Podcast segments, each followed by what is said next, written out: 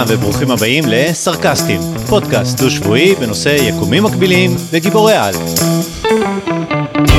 אני צחי. ואני אורן.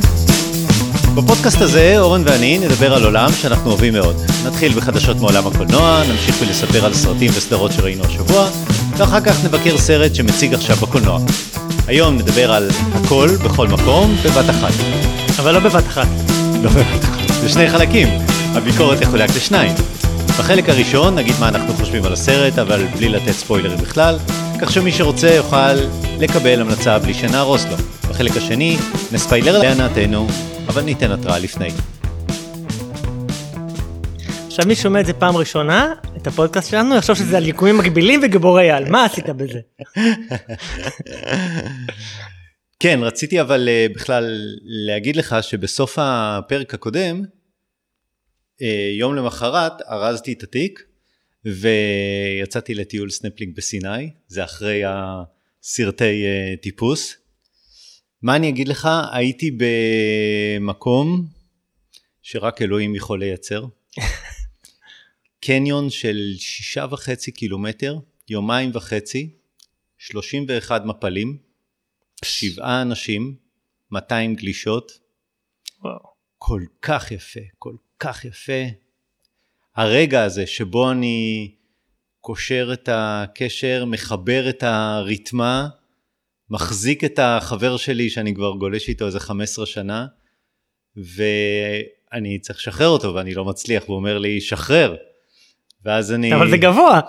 ואז אני משחרר והמתח עובר מהיד שלי למערכת, ואם uh, הקשר הוא לא מספיק טוב אז זה לא, זה לא נגמר בפציעה. פחד uh, גדול, אבל uh, תשמע, איזה מקום באמת כיף. אז בסוף הפרק זה מה שעשיתי. יפה, נראה מה תעשה בסוף הפרק הזה. יש לנו חדשות השבוע? יש קצת חדשות. א', אני, יש קצת פולו-אפים. אה, זה נחמד שאני אחרי כל פרק, לא אחרי כל, אבל מדי פעם מקבל אה, מאנשים אה, פידבקים. פידבקים ותיקונים, והיית צריך... אז אחד הדברים שתיקנו אותי על פעם שעברה, או הוסיפו לי על פעם שעברה, דיברנו על כפולים אם אתה זוכר. כן. סדרה ישראלית. כן. אמרתי שאני חושב שמכרו את זה, אז אמרתי כן, נדמה לי שמכרו את זה באמת.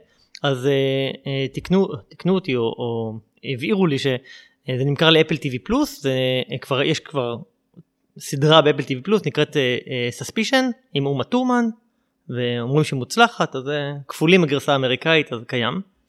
ראיתי שמגיע טהרן עם... אה, נכון, עונה שנייה עם אה, ניב סולטן. זה מתחבר. לזה שמגיעה העונה השנייה של אה, טהרן. כן, זה אחלה, סדרות אה, כן, ישראליות. כן. אה, אז זה דבר אחד שרציתי להז- להזכיר. דבר שני, דיברת פעם שעברה על הסטרימינג. היו חדשות סטרימינג השבוע, מיל- השבועיים האלה. קרבות הסטרימינג. כן, זה, זה עולם מטורף, מעניין. א', אפשר לדבר על זה שמניית נטפליקס צנחה 37% ביום אחד, כן. אחרי שהיא הודיעה על אה, 200 אלף מנויים שנטשו ברבעון, והודיעו על תחזית שעוד 2 מיליון הולכים ל- לרדת, אז המנ... 37% ביום, אתה יודע מה זה? אתה יודע כמה מיליארד, כמה מאות מיליארדים זה? מטורף, כן. מטורף. אני אגיד לך, אנחנו, בטח אפשר לייצר פודקאסט רק על מלחמות הסטרימינג. כן. אה, לא, בטח יש כזה גם. אנחנו לא נעשה את זה, אבל באמת כשאתה משווה בין אה, HBO ו-Apple TV ואמזון, ואפשר לדבר על זה הרבה, כי Apple TV שעכשיו מתחילים להוציא סדרות כל כך טובות, זה לא ה-core business שלהם, עושים את זה ככה על הדרך. ואמזון סתם משתמשים בסרברים שלהם שיושבים בצד ולא עושים שום דבר, משתמשים. ו... אמ, ונטפליקס זה ה-core business שלהם, והם שופכים המון המון כסף בלי על המון... נטפליקס לא היה Apple TV ואמזון וכולם, הם, הם יצרו את הביזנס הזה. כן, נטפליקס אני זה מדהים אני זוכר אני שהגעתי בארצות הברית ב-2003 עד 2006 שהייתי מנוי של נטפליקס בתקופה שהם אה, שלחו DVD ב- במייל. כזה מזה הם התחילו. זה היה קטע זה היה שלהם. ביזנס, היית נכנס לאתר אינטרנט, מדרג סרטים הם- שאתה רוצה לראות, היה לי רשימה, לא יודע, 100 סרטים, לא יש לך שלושה, אתה גומר לראות, שם במעטפה, שם בדואר, זה נשלח חזרה אליהם, יש לך את הסרט הבא ברשימה, ככה זה כזה round הם robin כזה. מחקו את אה, בלוקבאסטר, הם מחקו את בלוקבאסטר. שהיית צריך ללכת ולקחת קלטת. כן, אז כן, אני, הייתי מנוי של. נטפליקס שלא היה כן. net בפליקס. כן, זה היה, ה-net היה דואר. זה, זה מטורף, הם, אה, כן. פשוט, דיברנו פעם קודמת על חמש חברות גדולות, היה את האיחוד כן. של דיסקאברי ו... וורנר? ווורנר, אה, פשוט יש יותר מדי. כן. יש כן. יותר מדי סדרות, נכון. יותר מדי סרטים, אתה לא יכול לראות את הכל. ויהיה קונסולידציה, כמו תמיד בשווקים האלה. אפרופו וורנר, היה להם גם סיפור מעניין השבוע. אה, CNN, CNN, כן, הם יצאו סטרימינג, CNN Plus, CNN? Plus יצאו בשירות סטרימינג, אבל CNN שייכת לתאגיד החדש. תוך כמה זמן הוא ירד? שלושה שבועות. שלושה שבועות אחרי שהוא נפתח, הוא נסגר. איך קראו לרשת הזאת של הסרטים של השש דקות?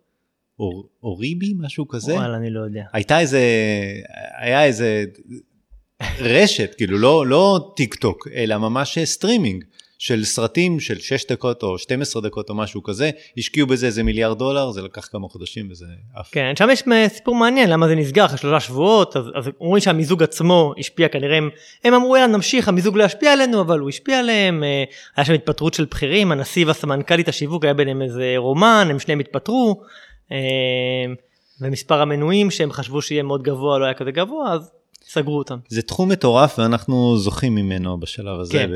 כן, אה, מעניין. אה, דבר אחרון שרציתי להגיד, לא בדיוק חדשות, אבל אתה זוכר שפעם שעברה דיברנו על אה, אה, חידונים, היה את ה Filmwise וזה, מהמם. אז עכשיו זה לא חידונים, אבל קצת באותו עולם.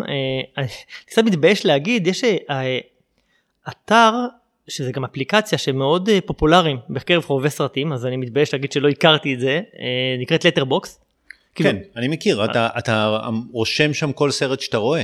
אתה רושם כל סרט שאתה רואה, יש להם ממשק מאוד מאוד נחמד, אה, והוא עושה לך, אז גם כשאתה נכנס פעם ראשונה ונרשם, הוא נותן לך לדרג אה, מהסרטים הכי פופולריים, מה אהבת, מה לא אהבת, אתה נותן, נותן כזה כל מיני, כל סרט קצת, אה, היה פעם כזה אתר לפני המון המון שנים שהייתי עושה את זה, אה, אבל Letterboxd הוא גלגול אה, יותר נחמד של הרעיון הזה, ואז זה, זה בעצם, זה רשת חברתית לאוהבי סרטים, זה מה שנחמד, זה כאילו אתה צריך לחבר את החברים שלך, ואתם ממליצים אחד לשני, אתם רואים מה אחד לשני, אתם יכולים לרשום ביקורות, לקיים בלוג על הסרט, אה, לראות המלצות אה, של אנשים שחושבים כמוך, אה, מאוד מאוד נחמד, אז אה, התחברתי. נרשמת? אבל... נרשמתי, עכשיו אני צריך שחברים גם יירשמו. אז בת- אני, חברים, בת- אני קורא לכם. זה בתשלום? לא, לא, לא בתשלום. אז מה ה... יכול להיות שיש שם איזה פרו, יכול להיות שיש גרסת פרו שנותן את זה, לא, לא, אני לא בטוח, אבל אה, מאוד נחמד. אני מכיר את זה כבר הרבה זמן, אני חושב שלא נרשמתי כי פשוט אין לי זמן. לא, אז. אני שמעתי על זה בעבר, אבל לא בדקתי, ועכשיו, אה, לאחרונה שמעתי שוב ושוב, אמרתי, טוב, אני אבדוק, ונחמד מאוד, אני מקווה איך. זה שלא קיבלנו ממך הזמנה להיר- להירשם? זה אתה לא... לא בעל. פה, באימייל. שאלה טובה, הנה, אני מזמין אותך להירשם. אוקיי. טוב, נראה. אוקיי, זהו, היה עוד חדשות או? לא, לא. סבבה, אז אה, אפשר לעבור לחלק הראשון של אה, מה ראינו השבוע. אפשר, אפשר. אז אני אתחיל. אני נות- אוהב להגיד ש... איך זה יכול להיות שהטלוויזיה הסינגפורית לא מוציאה אה, טלוויזיה באיכות גבוהה? וזה, לא, וזה כל פעם אני אומר, זה לא מדויק, אנחנו פשוט מוטים, אנחנו לא חשופים לטלוויזיה הסינגפורית, ויכול להיות שיש להם אה, טלוויזיה מצוינת, אנחנו בעיקר חשופים לטלוויזיה האמריקאית, ואנחנו מקבלים את כל מה שהם מוציאים, את כל הדברים הטובים, ברייקינג בד, סופרנוס והכל, וגם את כל הזבל שלהם. אבל, אבל מזלנו שאנחנו חיים במידל איסט. אבל הטלוויזיה הבריטית היא איכותית. BBC, Channel 4, הערוץ הציבורי, שם כל סדרה זה פיגוז. וזה גם לא נכון. כי מה קורה? אנחנו חשופים לכל הטלוויזיה האמריקאית, אז אנחנו מקבלים את, גם את הכל- הזבל. גם את הזבל. אצל הבריטים אנחנו מקבלים רק את האיכות הטובה, אז אנחנו חושבים שהטלוויזיה הבריטית היא טובה. אבל אם אתה מתחיל, אם, אם היינו מנויים ל-BBC או, לצ'- או באמת לסקאי או, ל- או היינו ל-Channel רואים 4, את הזבל שלהם. בדיוק, היית רואה גם, את, לא, ה, אבל- גם את הסדרות הבינוניות. אבל לא צחקתי שאמרתי מזלנו שם במידל איסט, כי האמריקאים שחושבים שלא קיים שום דבר חוץ מארצות הברית, לא מקבלים מאירופה, ברור. לא בריטי ברור. ולא צרפתי, והם לא חשופים לזה בכלל, פעם בפסטיבל של סרטי פורן. אפילו באוסקר זה קטגוריה יש פה מוקצת. איזה סדרה שוודית, פה איזה סדרה נורבגית. נכון, נכון, יש לנו את השוודי והנורבגי, וגדלנו על הסדרות הבריטיות עוד מהילדות, אז אז כן. מהסדרות והסרטים, אז אני חושב שספגנו יותר תרבות אירופאית מאשר האמריקאי הממוצע ב... ב- אני לא יודע מסכים, כמה. אני מסכים. מה שאני רוצה להגיד זה שזה לא שהטלוויזיה הבריטית היא יותר טובה. אני יכול להגיד לעצמי שאני אוהב אותה יותר. אני חושב שהמשחק הוא בעיניי יותר אמין, אף על פי שכבר אמרנו של מאוד קשה להתרשם מה זה משחק אמין. אני, כשאני שומע עברית אני יודע מתי זה משוחק, כשאני שומע אנגלית אני פחות, רגיש לניואנסים, אבל, אה, אבל המשחק הבריטי נראה לי יותר אמין, הדמויות שם, השחקנים, הם תמיד יותר מכוערים, הם לא הדמויות הפלקטיות. הם לא עשו את האישור שיניים והלבנה אמריקאית. בדיוק, בדיוק. אבל חשבתי שאני אתן עכשיו איזה שלוש וחצי סדרות אה, בריטיות ככה, אה, לא כולן איכותיות, ונעשה איזה סקירה מהירה מה, מהטוב, מהכי טוב להכי פחות טוב. של התקופה האחרונה או בכלל? רק תקופה האחרונה. אוקיי. אה, אז אני אתחיל בסדרה שנקראת אה, This is going to hurt. אני לא בטוח שאני יודע מה התרגום לעברית. משודרת גם בהוט וגם ב-yes VOD, אה, אז אפשר למצוא את זה פה בארץ. זה מבוסס, סדרה שמבוססת על ספר זיכרונות של מתמחה במחלקת יולדות, בחור בשם אדם קיי, משחק אותו בן ווישהו. אוקיי. הוא קיו בג'יימס בונד. Mm. שחקן חמוד נורא. הקיו אה, החדש. כן, כן, כן, כן, הוא כזה... ההודי הזה. כן. ילדון, כאילו רזה כזה, אה, והוא משחק את המתמחה. אה, סדרה מאוד ריאליסטית, אתה רואה את חיי היום יום בבית חולים במלוא עוצמתם, הוא כל הזמן עייף, הוא כל הזמן פועל בלחץ בלתי נתפס, הוא צריך לקבל החלטות של חיים ומוות תוך שניות וזה זה משוחק ברמה מאוד מאוד אה, אמינה, חלוקת הקשב שלו, זאת כל הזמן נופ... כל הערוצים מפציצים אותו באינפורמציה ובשאלות והוא צריך לתת, אין לו שום חיים מחוץ. אה, לבית חולים, הוא נוסע במכונית של סטודנט כזאת, מכונית שהחלון שלה לא נפתח, מנהל המחלקה לעומת זאת הוא נוסע באיזה פורש כזאת אה, יפה, יש שם היררכיית רופאים מאוד uh, בולטת, גם לפעמים uh, מאוד מצחיקה. אבל סדרות בית חולים זה משהו, זה ז'אנר הרי מפואר, גם באמריקאי, כן, עם כן. ה-ER וכל הסדרות של... היא סדרה שונה. קודם כל... של גריי וכולי. קודם כל הגור, הכמות של הדם והבפנוכו של הגוף שרואים שם היא מאוד מאוד גבוהה. כך שמי שנרתע מהדברים האלה, אני, אני יודע שהיו קטעים שהייתי צריך לעצום, לכסות את העיניים באצבעות פקוחות בשביל לא לראות את, ה, את הגועל, כאילו אפילו זה, זה, אה, זה הפריע. הסיפור מדבר בעיקר על, ה, על כישלון בהבחנה וכל הכאב של נשים יולדות והחיים הבלתי אפשריים של מתמחה. אני מאוד נהניתי, סדרה מאוד אמינה, מאוד uh, חזקה, מאוד נוגעת, לא קלה לצפייה. אבל, אה, אבל מאוד... אה, אבל היא מרגשת? כאילו... כן, כן, כן. כן כי כן, נגיד מ-ER אני זוכר פרקים מרגשים בטירוף. זה סדרה אחרת. אתה יודע, אה, הצלה של, אני זוכר, זה פרק מצילים ילד שם בנהר וזה, וזה ממש מתרגש. הסרט האולטימטיבי, זה הפרק האולטימטיבי, נו. אוקיי, אני זוכר, מה אני אעשה? בסדר, במסוק שם הוא עושה לו... קלוני, כן. כן, זה הסרט, זה הפרק המיתולוגי, בסדר. זה סדרה עם... עם נרטיב, זאת אומרת יש סיפור, הוא, זה גם לא סדרה אמריקאית, זה לא 22 פרקים, אני חושב שזה שישה פרקים. זה מה שאוהב אצל הבריטי, שישה פרקים כן, קצרים. אתה נהנה, אתה לא צריך לסבול 24 של שעה. אז uh, This is going to hurt uh, בהוט או yes VOD, uh, מאוד ממליץ, uh, לא לבעלי לב חלש שנרתעים מדם. Uh, הסדרה השנייה זה Slow Horses, שוב אני לא יודע את התרגום. ב Apple TV Plus. Apple TV, שישה פרקים. סדרת ריגול בריטית. רגע, אבל מה עם רגע. סקופס? אה, Spooks. רגע. אמרת ריגול בריטי. הסדרה עצמה היא לא ממש בריטית, זה Apple TV. השחקן הראשי זה גרי אולדמן. זה קו-פרודוקציה? כאילו בריטית אמריקאית או שסדרה בריטית? אני לא, האמת שלא בדקתי, אני לא יודע. אני חושב שהיא מצולמת ב- בלונדון, אבל, אה, אבל יש לה גם ניחוח. גם גרי אולדמן הוא בריטי. בדיוק, אבל יש לה ניחוח בריטי. המבטא הוא בריטי, הצילום הוא בריטי, הסדרה מאוד מחוספסת. אני יודע, נתלה באילנות גבוהים, מזכיר קצת את uh, ג'ון לקארה, חפרפרת, uh, Tinker Tailor, Soldier Spy. אוקיי, בסדר, נכון, אילנות גבוהים, אבל מי שאוהב משחקי ריגול כאלה, הסדרה עצמה היא על uh, מחלקה בשירות הביון הבריטית. MI6. כן, של, אה, של סוכנים שהם לא יהיו צלחים, אלה שכשלו, אלה שרצו להעיף אותם מהמדור. אלה שאחרון בכיתה. בדיוק, ושמו אותם באיזה מבנה מחוץ ל, ל, לשירות הביון הכללי, אה, והמחלקה הזאת נקראת slow horses, זה כל הסוסים האיטיים שלא שווים שום דבר. למה האחרונים תמיד בסוף? וכל אלה שנכשלו ופישלו, ו... ומי שמנהל את המחלקה הזאת זה גרי אודמר, והוא משחק אה, בחור מאוד ציני, מאוד אה, מריר, כי הגלו אותו לשם.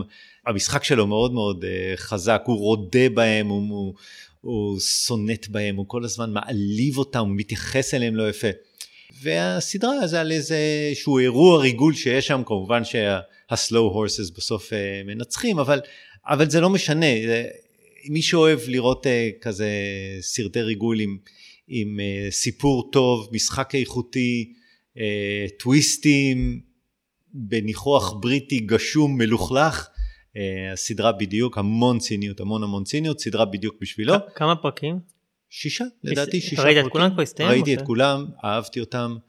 היא לא טובה כמו uh, This is going to hurt, אבל, אבל, אבל מאוד נהניתי. שוב, סדרה של אפל טיווי שאני אוהב, זה, זה מעולה, מאוד אהבתי. Uh, הסדרה השלישית זה קוויז, משודרת בהוט, סדרה מ-2020, שלושה פרקים של אה, ITV, רשת uh, בריטית. ITV זה מי שיצרה את המשחק מי רוצה להיות מיליונר. Mm-hmm. והסדרה הזאת, השלושה פרקים, היא מבוססת על סיפור אמיתי מ-2001.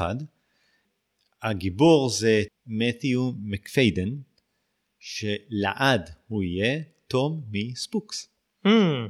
ידעתי שנגיע לספוקס. שבאמת ספוקס זאת הסדרת מרגלים.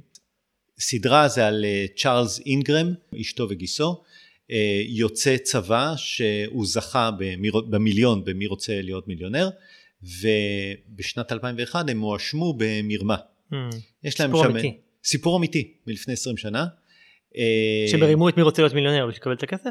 כן, כן, כן, כן, הם עשו שם איזשהו טריק. כן, טריק שבקהל ציינו, היה משהו, היה איזה, כן, נכון, את הסיפור הזה. והסדרה מתחילה באיך ITV מגיעים ל-ITV יוצרי המשחק, הם יוצרים את מי רוצה להיות מיליונר, שהיה הצלחה אה, פנומנלית. הצלחה פנומנלית. אה, אז הוא נותן את הזווית הזאת, איך נוצר, איך נוצר המשחק, ובמקביל מראים את הסיפור של, ה, של המשפחה הזאת. הם מחליטים שהם רוצים לזכות במיליון, והם ממש עובדים בשביל זה נורא נורא קשה, וזה יפה לראות איך הם עובדים. זה מתחיל אה, בתחילת ה... יש סבב כזה של בוחרים מי עולה לשלב הבא, אז שואלים אותם, הם צריכים לדרג משהו מ-A, B, C, D, מי כן. אז, אז הוא בונה קופסה כזאת בבית והוא מתאמן על ללחוץ עליהם במהיר, במהירות הכי גבוהה. זה מזכיר לי את הרעיון שקראתי עם מי שזכה במי רוצה להיות מיליונר הישראלי. ו... מי שזכה במי רוצה להיות מיליון כן, ישראלי? כן, כן, כן, היה בחור שזכה במיליון, וקראתי את הרעיון איתו, והוא סיפר על ההכנות שהוא עשה. והוא אמר, אני קצצתי ציפורניים בשביל שאני אוכל ללחוץ יותר מהר, שזה לא יפריע לי, אז, אז זה מאוד דומה, זה, זה, זה כנראה מאוד... אתה רוצה לזכות בהרבה כסף, תעבוד בזה. זה מאוד אמיתי, יש את החבר הטלפוני, אז הם ייצרו רשת של חברים, שהוא היה מתקשר לאחד, והוא בעצם היה מתקשר להרבה מאוד אנשים, שכולם ידעו, אנשים עם ידע, הם עבדו מאוד מאוד קשה בשביל, אה, בשביל לנצח. זה לא, זה לא, זה לרמות? למה זה לרמות? אז אני לא רוצה לגלות okay. את אוקיי. הזה, מי שרוצה לראות, אז זה אה, סוג של אה, סרט דוקומנטרי, שאתה יודע את הסוף, אתה כאילו יודע שמאשימים אותם, שהם יגיעו לבית משפט, אבל זה עדיין מצליח לרתק אותך איך זה קרה. למרות שהסדרה בסוף יוצרת אצלך את התחושה שיש איזשהו סדק צר שאולי הם לא רימו, אולי, ובאמת במציאות אה, זה לא נגמר, הם עדיין אה, נלחמים על חפותם, הם, במשפט הם יצאו אשמים, אבל הם מערערים, ושלושה פרקים מאוד מהודק, שעה כל פרק, בהוט, חמוד. מזכיר לי קצת הסרט הזה שהיה על החבר'ה שרימו את הקזינו בלס וגאס, אתה זוכר את החבר'ה של ברקלי, את הבלק ג'ק, לא כן. שהם גם עשו כן. איזה סימנים וזה, וגם זה שאלה אם הם רימו או לא רימו, גם לא עשו משהו לא חוקי, ובסוף כן. עשו להם בן מלהיכנס לקזינו, הם גם היה, כל הכל קראו לזה 21 לסרט, גם מאוד נחמד. Quiz בהוט מ-2020. הסדרה האחרונה שאני רוצה לדבר עליה נקראת Vigil, uh, סדרת uh, מתח. שישה פרקים, משודרת בהוט ו-yes VOD. הסדרה מספרת את הסיפור של אה, איימי סילבה, היא בלשית במשטרת אה, גלזגו. היא נשלחת לחקור מוות בצוללת גרעינית, ה-HMS Vigil, הלכ, Vigil, הלכתי לברר מה זה HMS, זה Her Majesty Ship. Mm, אני ברור. אוהב את הדברים הבריטיים האלה. מפקד המשטרה זה האבא של אה, בילי אליוט. אה, העוזרת של איימי זה איגריט ממשחקי הכס, החברה של אה, ג'ון סנואו. אה, הג'ינג'ית הזאת, כן. כן. ובגלל שזה צוללת בכוננות גרעינית, אז היא לא יכולה לעגון, ואז שולחים את אה, איימי סילבה לעשות את החקירה בתוך הצוללת, ויש שם כל מיני כללים, כמו זה מאוד מסובך לחקור מישהו באזהרה, כי אין לו עורך דין בתוך הצוללת, אז, אז זה מסובך לחקור אותו. לאימי אין קשר עם העולם החיצון, התנאים מאוד אה, מלחיצים שם. יש שם היררכיה צבאית, יש שם איזה אה, סגן של מפקד הצוללת שעוד רגע הוא צועק עליה you can handle the truth, you want the truth, you... אז, אז זה מרגיש ככה. והניתוק הזה מהעולם החיצון והאירועים בעברה של אה, סילבה, כמובן שיש לה בעברה תאונה טרגית שמערבת מים וקלסטרופוביה, יש את הז'אנר הזה של אם יש לך טראומה בעבר, הדרך הכי טובה להשתחרר ממנה זה לעבור את אותו טראומה עוד פעם. הצפה? כמובן, אז uh, אני לא יודע למה מי שכותב את התסריטים חושבים שזה באמת פותר לך את הטראומה. Uh, אבל הדמות שלה היא מורכבת וסדרה מעניינת לסדרת מתח, אבל כמו בעוד סדרות בריטיות זה מאוד מאוד נוסחתי, מאוד צפוי, אתה רואה את הטוויסטים קילומטר מרחוק, יש שם איזה דירה שעומדת להיפרץ, אז נותנים לך את כל הרמזים שבעוד רבע שעה הולכים לפרוץ, זה ברור לך לגמרי, מישהי עומדת להירצח, אתה יודע שהיא עומדת להירצח. שקוף נורא שבדיוק באמצע החקירה, היא עומדת ל- לשבור אותו בחקירה, ואז פתאום עולה התירוץ של, אבל אנחנו משיתים אה, צוללת גרעינית, אז אני לא יכול לענות לך. כאילו, סדרה מאוד בינונית, המשחק אמין, התסריט לא אמין. אה, זה לא קרימזון טייד, לא הייתי צופה בזה, אבל מי שמעניין אותו לראות אה, סדרה זה אחרי בריטית... אוקטובר האדום, למה Crimson Tide? אני יותר אהבתי את אה, באמת? דנזל וושינגטון וג'ין הקמן, מאוד אהבתי, יותר משון קונרי, נכון? שון קונרי ואלק בולדווין. ואלק בולדווין. כן. לפי אה, אה, סיפור של תום קלנסי, נכון? כן, כן. אה, בקיצור, לא לא הייתי ממליץ לראות את Vigil, כן הייתי ממליץ איפה לראות... זה פיצ'ל? בהוט ו yes.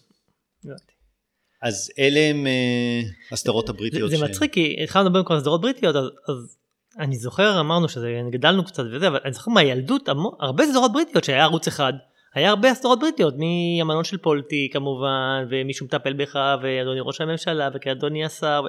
כאילו זה מה שגדלנו איתו אני זוכר סדרה שהייתי ממש ילד שקראו לה not the 9 o'clock news. לא זה זוכר. קומדיה אתה לא מכיר. זה, זה היה עם רואן אטקינסון הצעיר צעיר כאילו הרבה לפני מיסטר בין והפתן השחור ב- בתחילה זה היה איזה סאטירה כזאת מאוד מצחיקה כאילו ההומור הבריטי גם גם גם מצחיק. כן, ההומור הבריטי. הבן שלי אה, אתמול הלך ליום הולדת. והוא היה אתמול או שלשום, הוא הלך ליום הולדת של חברים, ואז הם אמרו, הוא אמר, איזה סרט ראיתם? הוא אומר, זה משהו שנקרא גביע קדוש.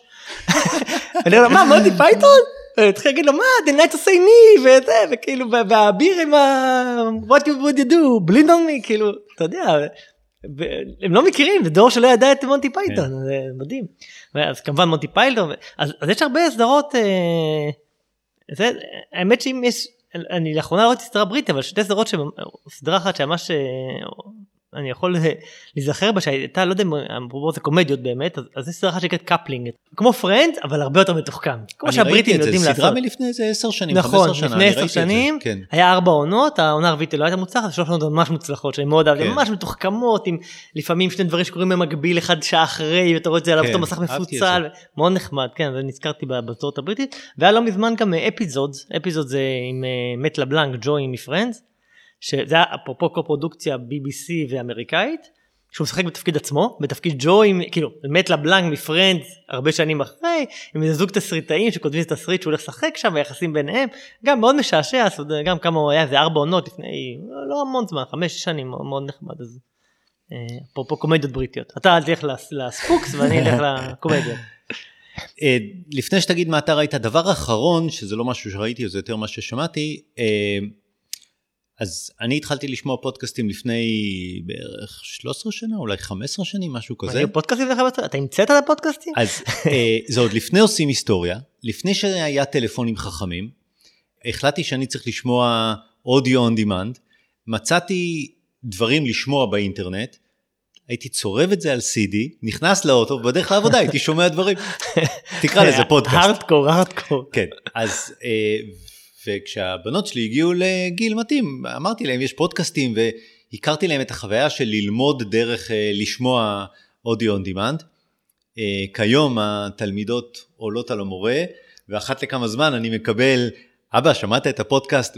לא, לא שמעתי, אז זה נורא מצחיק. אז אתמול הבת שלי שלחה לי, שאלה אותי אם אני מכיר את הפודקאסט Song Exploder. Song Exploder זה מישהו בשם הרישי קוויש הירואי, בחור הודי, שלוקח כל פעם אה, נעימה או שיר או משהו כזה, מביא את המלחין ו-20 דקות מדבר איתו על איך הוא יצר אותה, מפרק את תהליך היצירה עצמה, אה, מאוד מרתק. יש פרק מנובמבר שהוא מראיין את אה, הנס זימר, mm. המלחין האגדי, מי שלא מכיר, הלחין את כל סרט שמוכר ב-20 שנה האחרונות, Crimson Tide אמרנו, מלך האריות, האביר האפל, Inception, שודדי הקריבים, איש הגשם, גלדיאטור, Interstellar, 250 סרט, סרטים, כן, האנס זימר אה, זה שלו, אה, הוא הביא אותו על החלום של פול מחולית. Mm. הקטע המוסיקה של החלום של פול מחולית. ובאמת, אני בתור אחד שקרא חולית בגיל הנעורים ושמע פינק פלויד במקביל, אז הוא מדבר על זה, זה, זה אותי זה ממש אה, ריתק אה, לשמוע את זה. אה, מאוד הצחיק אותי שהוא התייחס לפס הקול של מלחמת הכוכבים, והוא אמר, אני מאוד מעריך את ג'ון וויליאמס, אבל איזה סיבה יכולה להיות שבגלקסיה רחוקה, רחוקה, רחוקה, הדבר הראשון שתשמע יהיה צליל מיתרים או, או כלי נשיפה. אז uh, זה מאוד מצחיק, מאוד נהניתי מזה שאפילו את הפסקול של, אפילו על הפסקול של מלחמת הכוכבים אפשר uh, לרדת. ובאמת, מדי פעם, אתה יודע, אני נוסע באוטו ואני מזמזם לעצמי את החלום של פול, ואני לא מצליח להיזכר בנעימה של מלחמת הכוכבים. אתה יכול, אל תגיד את זה סתם, אתה נזכר בה, ויותר, אפילו יותר טוב אתה נזכר בה. אין לי מושג איך הולך החלום של פול, אה, אבל... ברור. אבל זה הצחיק אותי. כן. אז זהו. אמ, טוב, אני אספר מה אני ראיתי? כן. טוב, יש לי רשימה ארוכה, אני אשתדל לעשות את זה לא מאוד באריכות. ראיתי כמה סרטים וכמה סדרות. נתחיל מהסרטים. את הסרט שנדבר עליו עוד מעט, הכל בבת אחת, אה, בכל מקום בבת אחת. הלכתי לראות לפני שבוע, כשהוא יצא, וסרט מוגבל בגיל 16. כן, אני כן. מבין למה. נכון, והלכתי לראות את זה עם, אה, עם הילדים הגדולים, ואת הבן הקטן לא לקחתי, כי הוא, הוא קטן מדי, אמרתי לו, תשמע, אני אראה את זה, אם אני אראה שזה סביר לגיל שלך שהוא כבר בן 12 אז אני אלך איתך גם אבל תן לי קודם לראות לעשות על זה פוף. אז הלכנו עם הילדים ואחרי שראיתי אמר לי נו אמרתי לו תשמע אני חושב שאתה יכול לראות אם תהיה איתי למרות שהוא קצת uh, מפחיד וזה אבל. אוקיי אז, אז חשבתי לקחת אותו ביום uh, שישי השבוע אחרי לקחתי אני אקח גם אותו והוא uh, ישב עליי לקח אותו הלכנו לסרט uh, לפעם שנייה ואז באנו להיכנס לקולנוע והסדרן אמר אתה לא יכול להיכנס אותו הוא מתחת לגיל 16 אמרתי אבל אני ראיתי וזהו לא לא יש צנזורה אתה לא יכול להיכנס איתו. הוא מאוד התאכזב.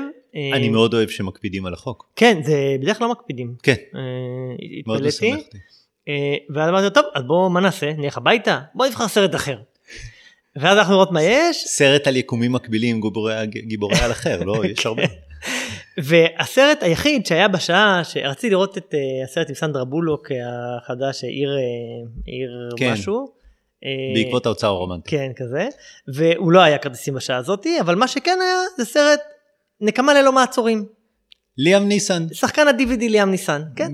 מגן על אשתו, הילדה, השכנה, משהו. כן, אז הלכנו לראות את אה, נקמה ללא מעצורים, ניסן ליאן, גיא פירס, מוניקה בלוצ'י, יש לנו קאסט. הזכרתי את זה בפרק הקודם. הזכרת, הזכרת, נכון. קאדר שחקנים של אוסקר. בדיוק, בדיוק. אה, אז התלילה זה ניסן הוא, הוא בחור בשם אלכס לואיס מחסל של המאפיה אה, כבר אה, מבוגר הוא מקצוען אתה יודע הוא מפספס, לא מפספס אף פרט אתה יודע הכל אבל הוא אחרי זמן, זמן קצר אחרי שמתחיל הסרט אתה מבין שהוא כבר יש לו איזה אלצהיימר הוא מתחיל לפתח סימני אלצהיימר ואתה יודע זה משפיע על עבודתו כמחסל ויש שם איזה נותנים לו איזה ג'וב שהוא לא רוצה לבצע ואז הוא מתחיל רוצה לנקום בשולחים וכו' אני לא אכנס את כל הסדרה. הוא שוכח את הסרט הקודם שהוא עשה. כן גם אני שכחתי כבר מה ראיתי אבל אה, אתה יודע, אה, סרט נוסחה מאוד מאוד צפוי. אתה יודע מה הולך לקרות, אני אומר לבן שלי, עכשיו יקרה ככה, מה איך אתה יודע? אמרתי לו, מה זה איך אתה יודע? "אה, ככה הסרטים האלה עובדים, כאילו, זה מה שיקרה עכשיו, זה מה שקורה עכשיו, אתה יודע. אה, הוא גונב מהמון רפרנסים, משתיקת הכבשים, עם הצצנה המפורסמת של אתה הולך והוא אה, למטה והוא לא באמת במקום הזה, דרך, קטע ממש מצחיק. היה איזה קטע שהוא נפצע, היה לו אה, פציעת כדור, ואז אני חושב לעצמי, באותו רגע, נזכרתי ברמבו.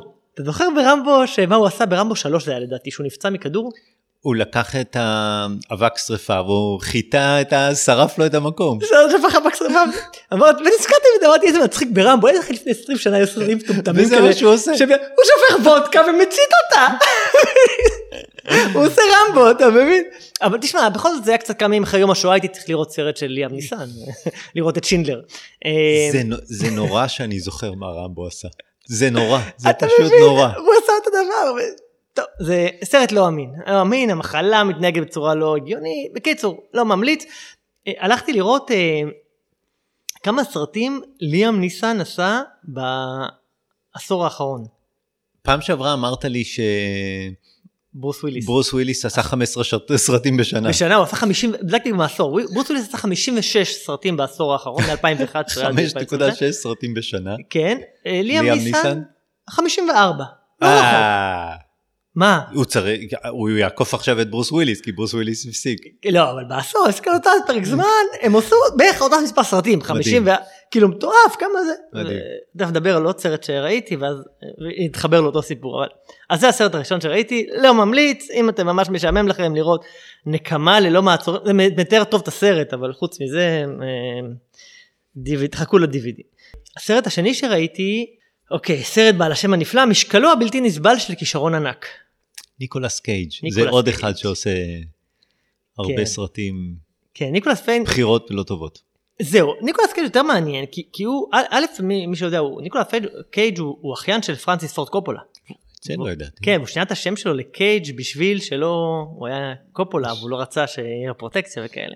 ניקולס קייג' התחיל הרי את הדרך שלו בסרטים אייקוניים, רסטי ג'יימס ובירדי האלמותי באמת, ו, ועלה לכוכבות עם מוכת ירח עם שר ולב פירי, שסרט שאני מאוד אוהב, והוא זכה באוסקר על לעזוב את לס וגאס. לעזוב את לס וגאס, אחד הטובים שלו. כן, כן.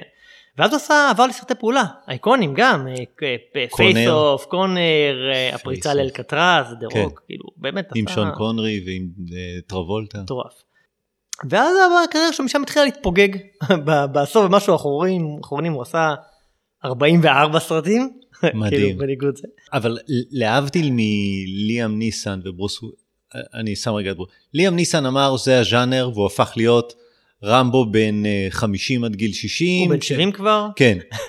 אז ליאם ניסן, כל הסרטים שלו אותו דבר והוא הפך להיות אה, הקילר גיא. כן.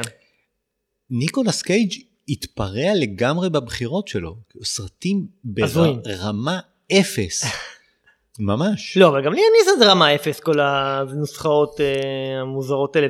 כן, אבל לכולם יש אותו קו, שאגב, הראשונים היו מוצלחים. נכון, הפעם הראשונה החטופה היה מעולה בדיוק. לפני... והוא פשוט 15 המשיך. את אותם הסרטים עוד פעם ועוד פעם ועוד פעם ועוד, זה היה משעמם. אצל ניקולס קייג' הרמה הייתה נמוכה. הס- גם למרות שלא מדי פעם. הבלחות, מדי פעם היה לו הבלחות, או. פיג בשנה שעברה. אז זה לא מדי פעם, זה ממש בשנה האחרונה פתאום היה כן. לו את פיג. היה עוד אחד, מ- מנדי, מינדי, היה גם שגם היה מדובר. לא להיות. אני לא זוכר. אמ, אבל ניקולס קייג' גם הבן אדם, יש עליו סיפורים הזויים.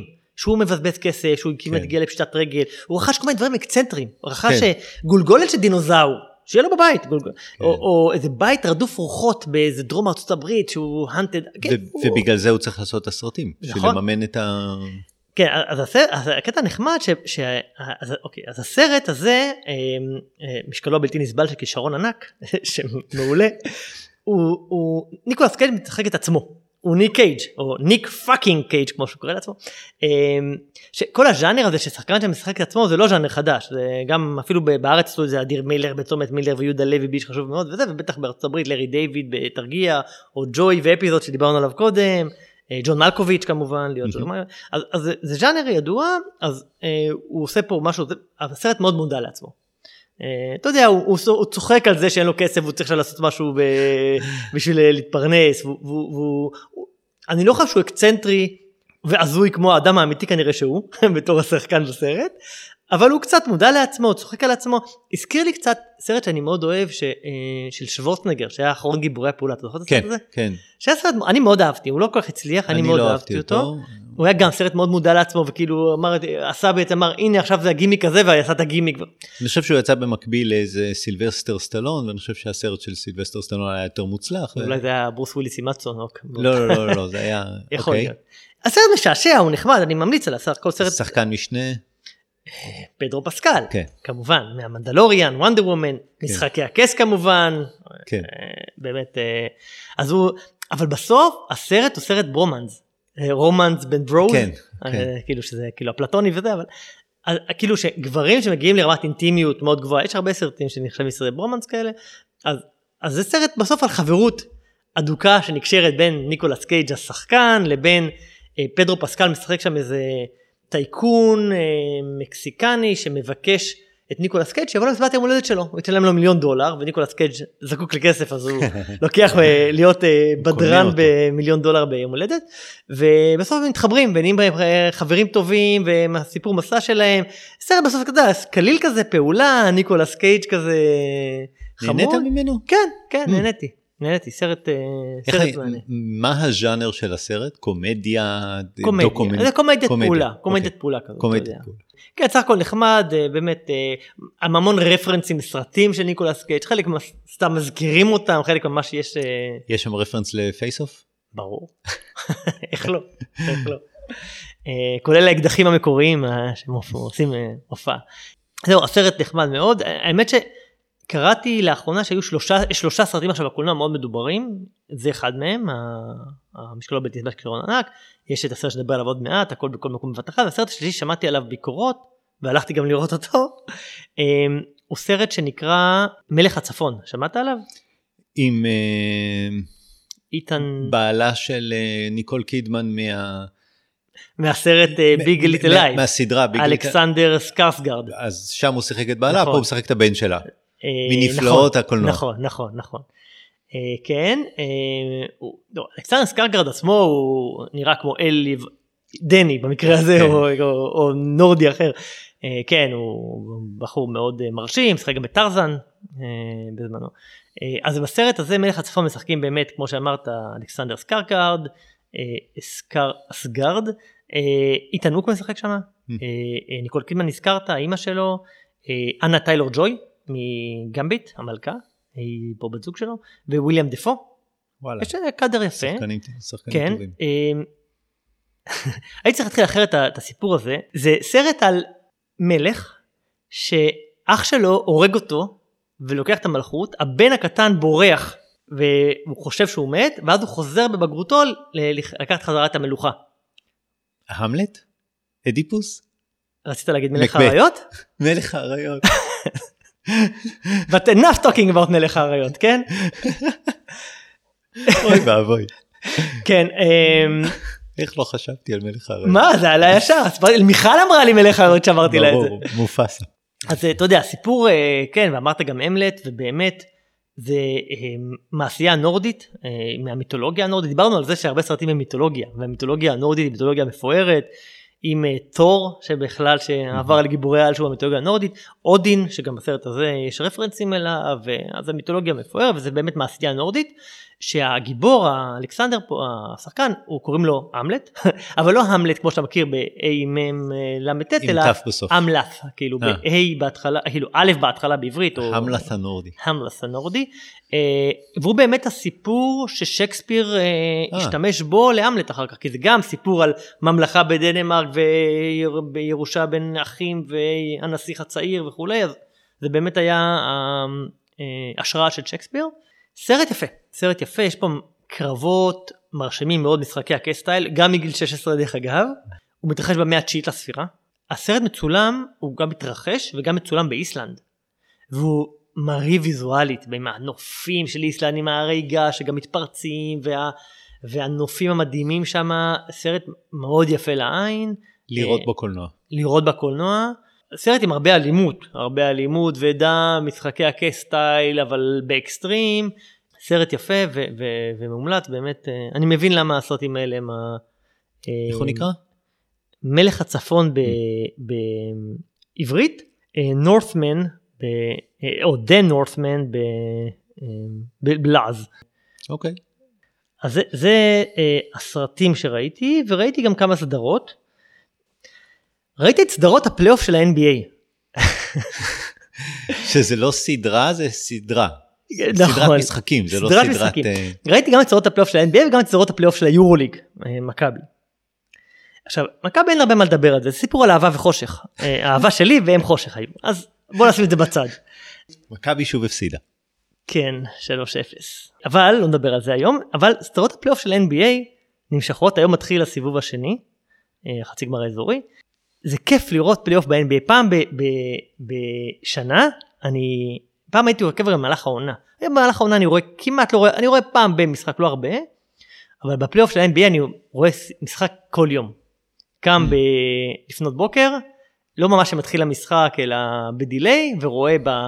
אתה יודע, במוקלט כזה, ב, או כאילו בשידור uh, סטרימינג, רגע, משחק זה 48 דקות שנמשך על שעתיים? על שלוש שעות כמעט. שלוש שעות. ואם אני עושה לו, רואה, מריץ פסקי זמן ומריץ uh, עונשין, אני בשעה ועשרים בנחת, שעה אם אני עוד מדלג עוד טיפה. אז אני עושה condensed בשעה ועשרים, שעה ורבע, ככה רואה את המשחקים, מאוד נהנה, אה, אה, בדרך כלל פה על ההליכון, אה, כיף גדול. אמ, תמשיך לדבר, כאילו אל תיתן להפריע לך, אני אעשה מוזיקת רקע. אוקיי. זה מצחיק שאתה אומר את זה, אני צריך להגיד לך למה זה מצחיק, כי זהו, זה שידור טלוויזיוני, זה, אתה יודע, דיברנו פעם שעברה על אה, אמ, איכות ההפקה, שחקנים ועלילה, אתה זוכר אמרת? אז השחקנים ועלילה אתה לא יכול לשחק איתם הרבה, כי זה live, אבל איכות ההפקה. אבל איכות ההפקה, כאילו יש לך את האות המזוהה, ה-NBA או NBC, שאני זוכר את זה, טה נה נה נה נה נה נה נה נה, זה מפעם היה, מטורף. אה, אתה יודע, והסטטיסטיקות, רק האמריקאים הם מטורפים בדבר הזה, לך סטטיסטיקות תוך כדי המשחק שאתה לא יכול לחשוב על זה בכלל. אה, זה ההפרש הכי גדול שהיה לקבוצה ברבע ראשון בפלייאוף מאז 1980, כאילו, כל מיני דברים מטורפים כאלה, הילוכים חוזרים שבאמת כיף לראות אותם. ובמהלך השנים הם, הם, הם הרי השתכללו, היום יש מיקרופונים על השחקנים. במהלך המשחק או על השופטים בפסקי זמן, אתה שומע מה השופטים אומרים ומה המאמן אומר לשחקנים בפסק זמן, כי יש עליהם מיקרופון, זה כבר חלק מה, מהליגה שהם צריכים ללכת עם, עם המיקרופונים עליהם. יש עזרים גרפיים בטח. שמים גרף, מצלמות רחף, כאילו הכל, ו- וה- 360 מעלות. וכמו בארצות הברית, הכל זה סיפורים סביב זה, סביב הסדרות, מתח ויריבויות, אה, דרמות, נהדר. אה, אה, אתה יודע, אין לי ספק שזה נהדר. זה כזה כיף, אתה יודע, נגיד, יש, אה, אחד, היה כמה סדרות שאני עקבתי אחריהם, גולדן סטייט דנבר, אחת הסדרות ה- אה, היפות שהיו, אז אתה יודע, משחק שם אה, קליי תומפסון בגולדן סטייט בין השאר, ואז יש הדברים, קליי תומפסון הוא אחד הקלעים הכי גדולים בהיסטוריה של ה-NBA, הוא משחק בגולדן סטייט, הוא אפילו לא השחקן הכי טוב, אפילו לא הקלע הכי טוב בקבוצה שלו, הנוכחית, כאילו, כי יש סטף קרי אחד שהוא יותר טוב ממנו, זה מטורף, אתה יודע, כל מיני, כל מיני דברים כאלה, או הם היה, אה, אה, עשו על מישהו עבירה, ואז היה, מישהו הולכים לקו, ואז אמרו, את השחקן שהוא אה, מקום ראשון ב-NBA באחוזים מהקו שמשחק בגולדן סטייט, אה, אה, ג'ורדן פול, שהוא 92.5 אחוז אה, מהעונשין, או את סטף קרי שהוא רק 92.3 אחוז מהעונשין. כמה שאחוז סטף מדהים. קרי, והוא החטיא. אבל זה היה מצחיק, כאילו, אתה יודע, כל מיני סיפורים כאלה. או, או היה את אה, קיירי ארווינג, קיירי ארווינג הוא אה, אחד מהשחקנים הגדולים, אבל הוא קצת... אה, לא לגמרי אפוי. אז יש אה, היה כל הסיפורים למשל לא היה מוכן להתחסן בקורונה. אז כל העונה הוא לא שיחק. אסור היה לו לשחק הוא לא כי הוא לא רצה להתחסן. הוא לא רצה להתחסן אז בברוקלין איפה שהוא משחק אסור היה לשחק למי שלא מחוסן. אז משחקי בית אסור היה לו לשחק. משחקי חוץ ברוב המדינות לא היה את החוק הזה. אז משחקי חוץ הוא שיחק משחקי בית הוא לא יכול לשחק אז הם הידרדרו כמעט למקום האחרון ובקושי נכנסו לפלייאוף. בסוף עכשיו בחודש האחרון ביטלו, את הכל. פתחו את הכל, הוא התחיל לשחק, הם חזרו לפלייאוף מדהים. והפסידו בסיבוב הראשון. לא יאמן שב... יש לך קבוצה? אה, טוב, שאלה טובה. אמ, א', אתה יודע, מישהו אני לא חושב שזה היה סיינפלד אמר, אתה, גבר רואה משחק ספורט כלשהו, אחרי 20 שניות יש לו קבוצה. אבל, לא, אבל זה בכל משחק. לא, האם יש לך קבוצה כן, בליגה? אז בשנים, א' זה משנה עם השנים, אה, אמרתי שבעבר הייתי אוהד לייקרס, אני אופרטוניסט קצת, אז עכשיו אני אוהד גולדן סטייט בשנים האחרונות. לא, זה לא כזה אופרטוניסט. אתה רואה את המנצחים, לא... לא את האנדרדוג. כן, לא, לא תמיד. גולדן סטייט כבר, כבר כמה שנים הם לא, ועדיין אני אוהב מאוד מאוד לראות אותם, ואפילו בשנים שהם היו פחות טובים, קבוצה, אתה יודע, יש... זה קבוצה של מאמן וקבוצה קבוצתית. שאתה נהנה לראות את ההנעות כדור, את הפרגון בין השחקנים, את ה... אתה יודע, תמיד אה, משחק, אה, אם זה קבוצה כמו גולדן סטייט שהיא רוקדת על המגרש, אתה רואה קונצרט. Hmm. לעומת קבוצה כמו, נגיד סדרה הקלאסית שהייתה נגד קליבלנד של לברון ג'יימס, שזה לברון ג'יימס וארבעה נגרים, סלח לי, כן? הם אולי לא היה כולם, היה גם שם אה, שחקן או שניים אחרים, אבל, אבל זה לברון ג'יימס וחבורת, וארבעה, וארבעה אחרים. אה, ואתה יודע, שחקן שהוא סופר על ועושה שחקן סביבו לעומת קבוצה שזה קבוצה, נכון, יש להם גם, אה, הרגע אמרתי קליי תומפסון וסטף קרי, אבל, אבל זה קבוצה קבוצתית שהייחוד שלה זה הקבוצתיות, לעומת קבוצות של שחקנים, ובשנים האחרונות יש את ה... את הדבר הזה ב- ב- בארצות הברית. מתי אנחנו עושים אה, פודקאסט ספורט? עכשיו. לא, רציתי להגיד עוד דבר, העולם האינטרטיימנט הזה בכלל הוא מאוד מערבב, סרטים, ספורט, משחקי מחשב, מוזיקה, יש הרבה מאוד crossover ים, אתה יודע, אני אוהב סרטי ספורט, אמרתי זה כי אני אוהב גם ספורט, אני אוהב גם משחקי מחשב של ספורט ואני משחק כדורסל NBA בפלייסטיישן. אה, יש שחקני כדורסל וספורט בקולנוע, אה, דיברנו קצת על או.ג'יי סימפסון, אתה יודע שאחד הדברים, אחד הסיפורים, שחקן פוטבול, שחקן פוטבול שהיה כוכב קולנוע לפני שהוא נהיה רוצח, או בתוך כדי, אה, ויש ערבוב בין העולמות האלה, אז, אז לברון ג'יימס שיחק ב Space Jam 2, שמייקל ג'ורדן עשה Space Jam 1. אה, אה, כרים בהופעת אורח, כן. היה, כן. אה, יש הרבה מתאבקים, ג'ון סינה שדיברנו עליו ב Peacemaker, דוויין ג'ונסון, דה רוק שהוא אחד השחקני קולנוע הכי הכי נחשבים, הוא מתאבק בכלל, התחיל בהיאבקות. דייב בטיסטה משומרי הגלקסיה שהוא גם מתאבק במקור ונהיה, או זמרית שמופיעים בקולנוע אם זה ליידי גאגה שמפתחת בכלל קריירה קולנועית עם אבל אתה יודע, אז אמרנו זמרים, יש ליידי אד שירן שהופיע במשחקי הכסף תפקיד אורח, ומדונה שהיה לה המון זה, וויל סמית וברוס וויליס התחילו בקריירת זמרים, היה להם ספין אוף של זמרים, אה, אז, אז יש הרבה ערבוב בעולמות האלה, ורציתי לדבר טיפה על, על סרטים וסדרות של עולם הספורט, כי יש הרבה כאלה. יש לך סרטי ספורט שאתה אוהב במיוחד? או סדרות ספורט? אני לא הולך לספורט איזוטרי כמו כדורסל, אני יותר, יותר מיינסטרים. אז אני... מה, זה עם הכדור הזה עם השלג ש... איך קוראים לו? אז אני חושב, הסרט הדוקומנטרי הכי טוב שראיתי לאחרונה היה בספורט אה, הקובייה ההונגרית. אה, ראיתי את זה, דבר על ה... Speed Cubers. Speed Cubers, מעולה. סרט מ-2020, דוקומנטרי, 40 אה, דקות, אפשר למצוא אותו בנטפליקס. נכון. אה, אני מאוד אוהב להביא לבנות שלי סרטים דוקומנטריים. אה, לקחתי את, ה, את המשפחה לראות פרי סולו ואמרתי להם, אנחנו הולכים לראות סרט על מישהו שמטפס על קיר, ואז הבת שלי אמרה, אנחנו, אני יכולה לראות את הקריין אומר, ועכשיו הוא מרים את הרגל ומניח אותו על הסלע. אמרתי, יכול להיות שזה יהיה קצת יותר מעניין, וכשהיא ישבה לידי והחזיקה לי את היד, כולה מזיעה בהאם הוא ייפול או לא ייפול, אז זה קצת הצחיק אותי. אז אותו דבר, הבאתי להם את, הסרט הזה ושאלו אותי על מה, אמרתי, תחרות uh, קובייה הונגרית. אז אמרו, אך נו מה, עכשיו אנחנו נראה אותם מסובבים את הקובייה. זה פשוט uh, 40 דקות מרגש ומעורר השראה, איש מדהים. אני לא אגיד על מה הסרט בכלל, הוא על תחרות בין שני אנשים מי פותרת, אני כשאני הייתי ילד פתרתי את הקובייה ההונגרית בדקה, הם עושים את זה בחמש וחצי שניות, כאילו זה פשוט מטורף. בלתי... וזה לא חד פעמי חמש וחצי שניות, כן, הם עושים את כן, כן. חמש פעמים, זורקים את התוצאה הכי גרועה והכי טובה, ועושים ממוצע לשלוש הנותרות, והממוצע הזה הוא חמש שניות, או שיא סוף שלוש ארבעים ושבע, או משהו מטורף כזה. סרט דוקומנטרי מעולה, מי שלא ראה אותו, Speed Cubers בנטפליקס.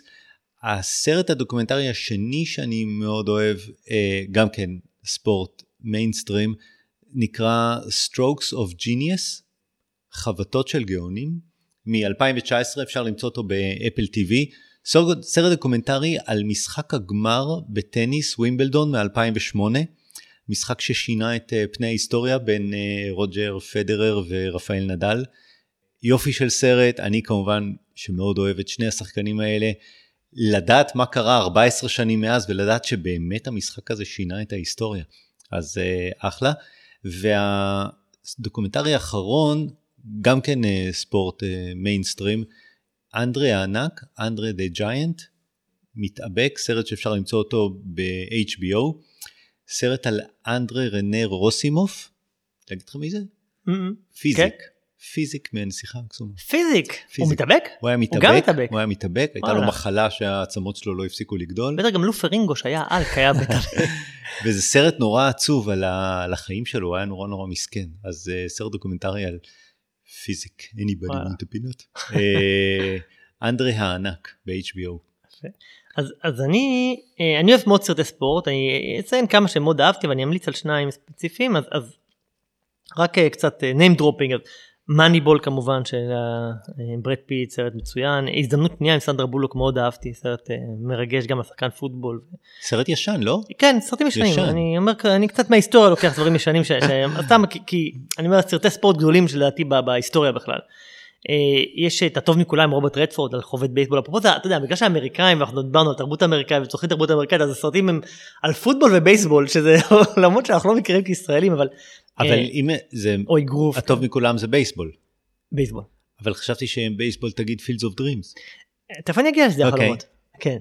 Field of Dreams ובייסבול ו- ועם אה, סרטי אתה יודע אה, אגרוף אז הזכרת את רוקי והשור הזועם כמובן וגם ספורטים איזוטריים כמו סנוקר צבע הכסף אתה זוכר פול ניומן וטום קרוז אה, ואם אמרת בייסבול אז גם את ליגה משלהן ואם רואים אגרוף יש את Million Dollar Baby יש כאילו הרבה סרטים סביב ענפי ספורט המרכזיים האלה ואני רוצה לציין במיוחד סרט אחד וסדרה אחת שאני מאוד אהבתי ואני ממליץ עליהם שדווקא אחד לאחרונה ואחד כבר קצת ישן. אה, אז הסדרה יש סדרה של טד לסו נקראת באפל טיווי פלוס לא, אני חושב שלא הזכרנו אותה בפודקאסט. סדרה מאוד מאוד חמודה אה, כבר יש שתי עונות אה, הדמות של טד לסו התחילה כפרסומת. זה היה ב, אולי בהפסקת סופרבול או משהו פרסומת אני כבר לא זוכר אפילו למה ששיחק שם ג'ייסון סודקיס בתור איזה דמות של איזה מאמן פוטבול מצחיק כזה. הפכו את הדמות הזאת לסדרה, הסדרה היא על, אה, על אותו מאמן, טד לסו בגילומו של ג'ייסון סודקיס שעושה, ו- זה נשמע קצת מופרך אבל אה, סוחרת אותו קבוצת סוקר אה, לא אנגלית, פוטבול. לא פוטבול, אלא סוקר, כדורגל שלנו, אנגל, אה, אה, בריטית, אה, והוא בכלל מאמן פוטבול אמריקאי. והם לוקחים מאמן פוטבול אמריקאי שיבוא לאמן קבוצת כדורגל, כדורגל כזה שאנחנו מכירים, של, של אירופה. אה, שזה נראה קצת מהלך מופרך, אחרי זה מתגלה למה, כי בעצם רוצים שהוא ייכשל, וסדרה מצוינת לדעתי, עם הרבה מאוד לב, אה, מצחיקה, מרגשת, בכלל לדעתי סדרה על ניהול. Hmm. ה- ה- בן אדם מגיע במקום שמנסים להכשיל אותו ובזכות ה- הקשרים שלו היחסי אנוש שלו היכולת שלו לגעת בלב של אנשים ולא להישבר גם כשזה קשה הוא מצליח אה, לכבוש את הלבבות ולכבוש את, ה... את מה שנקרא ה locker room. מציאותי? או שזה מ- מייפה את המציאות? אני יודע. לא יודע להגיד, זה נראה מאוד ריאליסטי, זה לא נראה זה, ואתה יודע, וכמו הרבה סרטי ספורט, לא תמיד יש בהם happy ending וכאלה, זה, זה, זה אמ, אני חושב שזו סדרה מאוד אה, מוצלחת, ואפילו העונה השנייה שלה ממשיכה להיות אה, מרגשת ו- ויפה, אז, אז מי שאוהב, אה, בטח מי שאוהב ספורט, אבל גם, זה, גם לכל אחד, אני חושב, סדרה עם הרבה מאוד אה, רגש ולב ו- ו- וקומית, ובאמת אה, מאוד מאוד נהניתי לראות אותה. טד לסו באפל טיווי. פלוס. וסרט אה, אחד שאני רוצה להז- להזכיר, אחד מסרטי הספורט האהובים עליי, הוא דווקא סרט לא מאוד מוערך, אה, הוא נקרא בעברית אהבה מליגה אחרת, אה, ובאנגלית פיבר פיץ', שמעת פעם על זה? לא. אוקיי. אז פיבר פיץ' הוא בעצם ספר של סופר די ידוע שנקרא ניק הורנבי, מי שמע עליו. ניק הורנבי הוא סופר, אה, אה, אני חושב בריטי, מאוד אה, ידוע, שכתב כמה ספרים שבטח שמעת, כמו נאמנות גבוהה, High Fidelity, שהיה זה גם סרט עם ג'ון קיוזאק, About a Boy עם יו גרנט, זה גם הספר שלו. אה, הוא, הסרט Wild עם ריס וויטרספון, שבטוח ראית על. שהיא כן. עושה את הטרקים, אז, אז זה גם אה, ספר שלו. PCT, אה, כן, Pacific Trail. כן, והוא כתב אה, ספר שנקרא קדחת דשא. במקור זה ספר בריטי שעובד לסרט קולנוע בריטי, שלא ראיתי, תכף אני אדבר על הסרט האמריקאי שכן ראיתי, סרט קולנוע בריטי עם, עם קולין פרת מ-1997, שהסרט שהוא מבוסס על הספר הוא על, על אוהד ספורט מושבע של ארסנל באנגליה. Mm-hmm. אחרי זה עשו אדפטציה אמריקאית לסרט, אה, כי לא ראיתי את הסרט המקורי האנגלי, למרות שמעתי שהוא טוב. הסרט האמריקאי הוא סרט מ-2005 עם, עם דרו ברימור וג'ימי פאלון. ג'ימי פאלון מ Saturday Night Live, אחרי זה היה לו את התוכנית אירוח, ודרו ברימור שכולם מכירים אותה, ילדה מ E.T.. אה, סרט של אה, האחים פארלי, אה, שכבר לדעתי לא בחיים, אבל הם עשו כמה סרטים מאוד מעניינים. והם עשו אדפטציה שהאמריקאים עשו מפוטבול, חזרנו לארצות הברית, אבל לא לפוטבול, אלא לבייסבול. ממ. והם עשו על שחקן של הבוס... לא שחקן, אוהד שרוף של הבוסטון רד סוקס. ולמה אני כל כך אוהב את הסרט הזה? כי הסרט הוא סרט מושלם לתאר את היחסים של גבר והקבוצה שלו. זה, זה בחור ששרוף על הקבוצה שלו שרק מי שאוהד ספורט אמיתי יכול להבין את זה כמה שהוא אתה יודע הוא לא ישן בלילה לפני משחקים חשובים והוא צובע את הפנים שלו והוא הולך לה, עם האוהדים מאחורה והסיפור הוא סיפור זה קומדיה רומנטית כמו שאתה אוהב על אה, ג'ימי פאלון שמתחיל מערכת יחסים עם דרו ברימור והיא לא יודעת שהוא אוהד שרוף של אל תגיד בסדר אז הוא אוהד שרוף את הקבוצה אז מה. לאט אתה רואה איך זה משפיע על היחסים שלהם שהקבוצה באה לפניה. אתה יודע בשלב זה נכנס לאיזה קונפליקט של אה, אה, מה בקודם. אה, סרט חמוד מצחיק מרגש מאוד אהבתי במיוחד הקטע של הספורט ואחד הדברים המעניינים על, על, על הסיפור של הסרט הזה, הסרט מ-2005, על הרד סוקס, אמ, והוא בעונה מאוד מאוד, הוא צולם על, באמת במשחקים של הרד סוקס שמצולמים בלייב וזה, והוא קרה בעונה מאוד מאוד מיוחדת של הרד סוקס באמת, במקרה קרה להם פוקס של החיים. הרד סוקס אה, היא קבוצת, אה, אחד מקבוצות זה ה... הבוסטון רד סוקס. הבוסטון רד סוקס. כן, כן. אחת מקבוצות סליחה הבייסבול הידועות כמובן והמיתולוגיות שהייתה עליה קללה קללת הבמבינו אה, מי ששמע אה, הם זכו כשהתחילה הליגה ב-1901 הם זכו בשליש מהאליפויות בין 1901 ל-1918 הם זכו בשש אליפויות ועד ב-1918 אה, זו הייתה האליפות האחרונה שלהם ומאותה שנה הם לא זכו באליפות והאוהדים היו בטוחים שהוטלה עליהם קללה. ולמה הוטלה עליהם קללה? הם מכרו את איזה שחקן אה, אה, בשם בייב רות למי ששמע, שחקן אלמוני בשם בייב רות שהוא בעצם המייקל ג'ורדן של, הפוט, של הבייסבול, השחקן הבייסבול הטוב בכל הזמנים נחשב, אגדה חיה, אייקון אמריקאי, כאילו אי אפשר לתאר אותו ביותר, אה, אין שחקן שיותר אפשר לתאר אותו ממנו. ובייב רות מכרו אותו לא סתם מכרו אותו, מכרו אותם לאויבת המושבעת של הבוסטון רד סוקס לניו יורק ינקיז, כאילו לשטן. וזה כאילו, אתה יודע, השחקן הכי טוב של מכבי תל אביב ימכרו להפועל תל אביב, כאילו. ועכשיו מכרו אותו, כשבחרו אותו הוא לא היה שחקן כזה כמו שהוא היה, הוא היה אז אה, אה, זורק pitcher, והוא נמכר ליאנקיס, ועכשיו הפכו אותו להיות אה, חובט. חובט, והוא נהיה החובט הכי טוב בהיסטוריה, הביא להם מלא אליפויות, נהפך לאגדה, והאוהדים עד היום לא שוכחים למנהל המפגר הזה של לקחת את זה. 51 הום ראנס, משהו כזה? כן, משהו okay. אוקיי. מטורף, קללת הבמבינו, מ-1918 הם לא זכו באליפות במשך 86 שנה. כאילו לא היה דבר כזה בספורט האמריקאי, קבוצה שכל כך הרבה שנים, אה, ו, והם זכו פעם ראשונה מאז 1918 באליפות הבייסבול, בשנה הזאת ב-2004 שצולם הסרט פיבר uh, פיץ' על האוהד של הבוסטון רד סוקס בשנה שהם זכו ותחשוב זה התחבר להם שהם זכו גם באליפות בשנה הזאת עם האוהד המשוגע הזה. סרט מקסים מאוד ממליץ פיבר פיץ' אהבה מליגה אחרת אז זה הסרט וסדרת ספורט. מקסים אותי אהבה גם לבייסבול גם לכדורסל אמריקאי. בייסבול אני לא כזה אוהד אה, שרוף אבל כן. אה, כן. אמ, זהו אני רוצה רק לציין לפני שנעבור למנה העיקרית אה, חזרה עונה חלק אחרון של העונה של אוזארק עונה רביעית. עונה רביעית, חלק שני, חזר אה, לנטפליקס, אז אה, התחלתי לראות. אה, שבעה פרקים של החלק השני, כמה פרקים ראית? ראיתי כבר שניים מתוך השבעה. אני חשבתי שהראשון הוא masterpiece. בכלל השתי עונות האחרונות הן masterpiece לדעתי. אבל הפרק, הפרק כן. השמיני, כלומר הראשון בחלק השני של העונה, היה שם משהו שהוא קצת היה שונה מהפרקים האחרים. אני חושב שהוא היה masterpiece. אני חושב שהמשחק שם מטורף, מדהים, ג'ייסון בייטמן לין. ולורה ליני כן. וכמובן ג'וליה גארנר, אה, אה, וואו, כן. אני לא יודע אם כל העונה תהיה טובה, נכון. הפרק הראשון היה מדהים. אני אהבתי מאוד את החלק הראשון גם של העונה, כן. ואני מחכה, אתה יודע, הפסקתי לראות סדרות אחרות בשביל לחזור לראות כי זו כן. סדרה אני לא כיפית. ראיתי, אה, אני לא אוהב לעשות בינג', אז אה, ראיתי פרק אחד, אני מחכה חכה שיעבור שבוע, כן, שיצא הפרק השני. כן, זהו, זה זה, וראיתי עוד סדרה ונשמור את זה לפעם הבאה, נדבר פעם הבאה לא עוד זמן. אוקיי. אז נעבור למנה העיקרית. סרט שנקרא הכל בכל מקום בבת אחת או באנגלית everything everywhere all at once. אני אגיד את הפרמיס של הסרט, אבלין אה, משוחקת על ידי מישל יאו, שהיא משחקת את אה, האמפרור בסטארט-טרק דיסקאברי. אה, אני לפחות הכרתי אותה משם. נמר דרקון. אה, מהגרת סינית באמריקה מוצאת את עצמה נסחפת אל תוך הרפתקה מטורפת בה היא לבדה יכולה להציל את העולם מהכחדה על ידי מעבר בין ממדים ועולמות מקבילים. ואני הייתי בטוח שלא נדבר על עולמות מקבילים.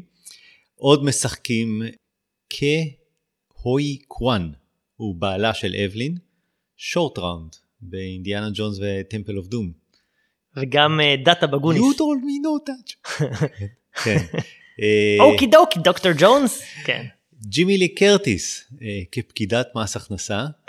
תפקיד מאוד נחמד שלה. כן. הבמאים זה דן קוואן ודניאל שיינרט, The Daniels. כן, שהם ביימו את איש העולר, Swiss Army Man. ראית את זה? ראיתי את זה. מה חשבת על Swiss Army Man? אז אה, אני אגיד את זה בהמשך, אוקיי, אוקיי. אני לא מאוד אה, התחברתי לסרט, בעיקרון סרט עם אה, דניאל רדקליף, uh, כן, הארי פוטר, פוטר. כן. כן. וגם עם אה, אה, פיל דנו, ששיחק את הרידלר בבטמן. כן, הוא השחקן הראשי בעצם. נכון.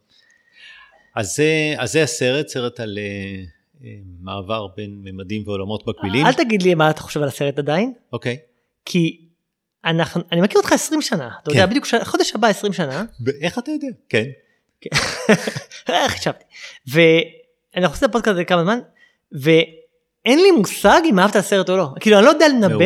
אני לא יודע לנבא אם תגיד לי, לא מבין את כל הפרשנים האלה שעפו לסרט הבינוני הזה וטה טה טה טה טם, כמו שאתה עושה הרבה, או שתגיד וואלה סוף כל סוף סרט שונה, מעורר, מח- אין לי מושג אם אתה, ב, אתה באחד הקיצוניות, אבל אין לי מושג איפה. מעניין. אני חושב שאתה טועה. אה, אתה לא בקיצוניות? אה, בסדר. אוקיי. אבל אני כן אתחיל במה שאתה אמרת, סוף כל סוף, אה, סרט מבוגרים, ש... מגיל 16. שאני חושב שיכולים להבין את הסרט על סמך uh, הניסיון חיים שלהם. יש משמעות אם אתה רואה את הסרט, אתה מעל גיל 16. כשאמרת שלקחת את הבן שלך בן 12 לראות את הסרט, אמרתי, אני לא הייתי לוקח את הבת שלי בת 12 לראות את הסרט, כי אני חושב שבשביל ליהנות מהסרט, אתה, או אני אגיד את זה אחרת, אתה חווה את הסרט אחרת דרך ניסיון החיים שלך. אם אתה בן 20, 30, 40 או 50, אתה תחווה את הסרט אחרת. כן, אבל אמרנו את זה הרבה סרטים גם של פיקסאר שאתה יכול לאכול נכון, בכמה לבלים. נכון, נכון. אבל, אה, אבל אני חושב שזה ברמה קצת אה, אחרת. אני אגיד שחוויית הצפייה לא הייתה לי קלה. זה לא אומר שהסרט הוא רע או נהניתי ממנו או לא נהניתי, אבל החוויה הייתה, הייתה מורכבת מאוד. עם הסיפור עצמו, עם, ה, עם מה שהבמאים רצו להעביר, מאוד יכולתי להזדהות עם העלילה, מה שהם, מה שהם ניסו להגיד. מה שהיה לי קשה זה איך הם בחרו לספר את, ה, את הסיפור. היו רגעים שישבתי מול המסך וניסיתי להבין מה לעזאזל אני רואה, מה קורה שם, הבלגן היה באמת מורכב. הנושא עצמו היה קרוב, אז, אז ניסיתי לי, להתאמץ, להבין. עכשיו זה לא שזה הסרט הראשון שאני לא מבין מה קורה על המסך, בטנט אתה לא מבין מה קורה על המסך, ו, ועדיין אתה יכול ליהנות. וזה לא נכון, אני, אני חוזר בי, זה לא שאתה לא מבין, אתה כן מבין מה קורה על המסך, מאוד קשה לך להבין את הסיפור הכללי בטנט, כי הוא נורא נורא מסובך. פה הסיפור הכללי, אתה כן מבין, מה קורה על המסך אתה לא מבין. הבלגן שהולך שם, ולי זה, זה הקשה את חוויית הצפייה, זה, זה, זה, זה הסיט אותי. עכשיו, הם עשו את זה בכוונה. אין לי ספק שזה חלק מהמתודיקה של העברת הסיפור. כי הם רצו שתתעסק יותר במה אתה מרגיש ופחות במה אתה רואה. ובזה הם הצליחו. באופן אישי זה, זה היה לי קשה, זה, זה באופן סובייקטיבי, כלומר, זה, שוב אני אומר, זה לא ביקורת שלילית, אני לא אומר שהסרט הוא רע. קשה ונהנית? או קשה ו... It's complicated. קש, בדיוק, קשה ומורכב, אני לא יכול להגיד שנהניתי, אני לא סבלתי. זה היה מורכב, מורכב uh, לראות. שווה לראות שוב?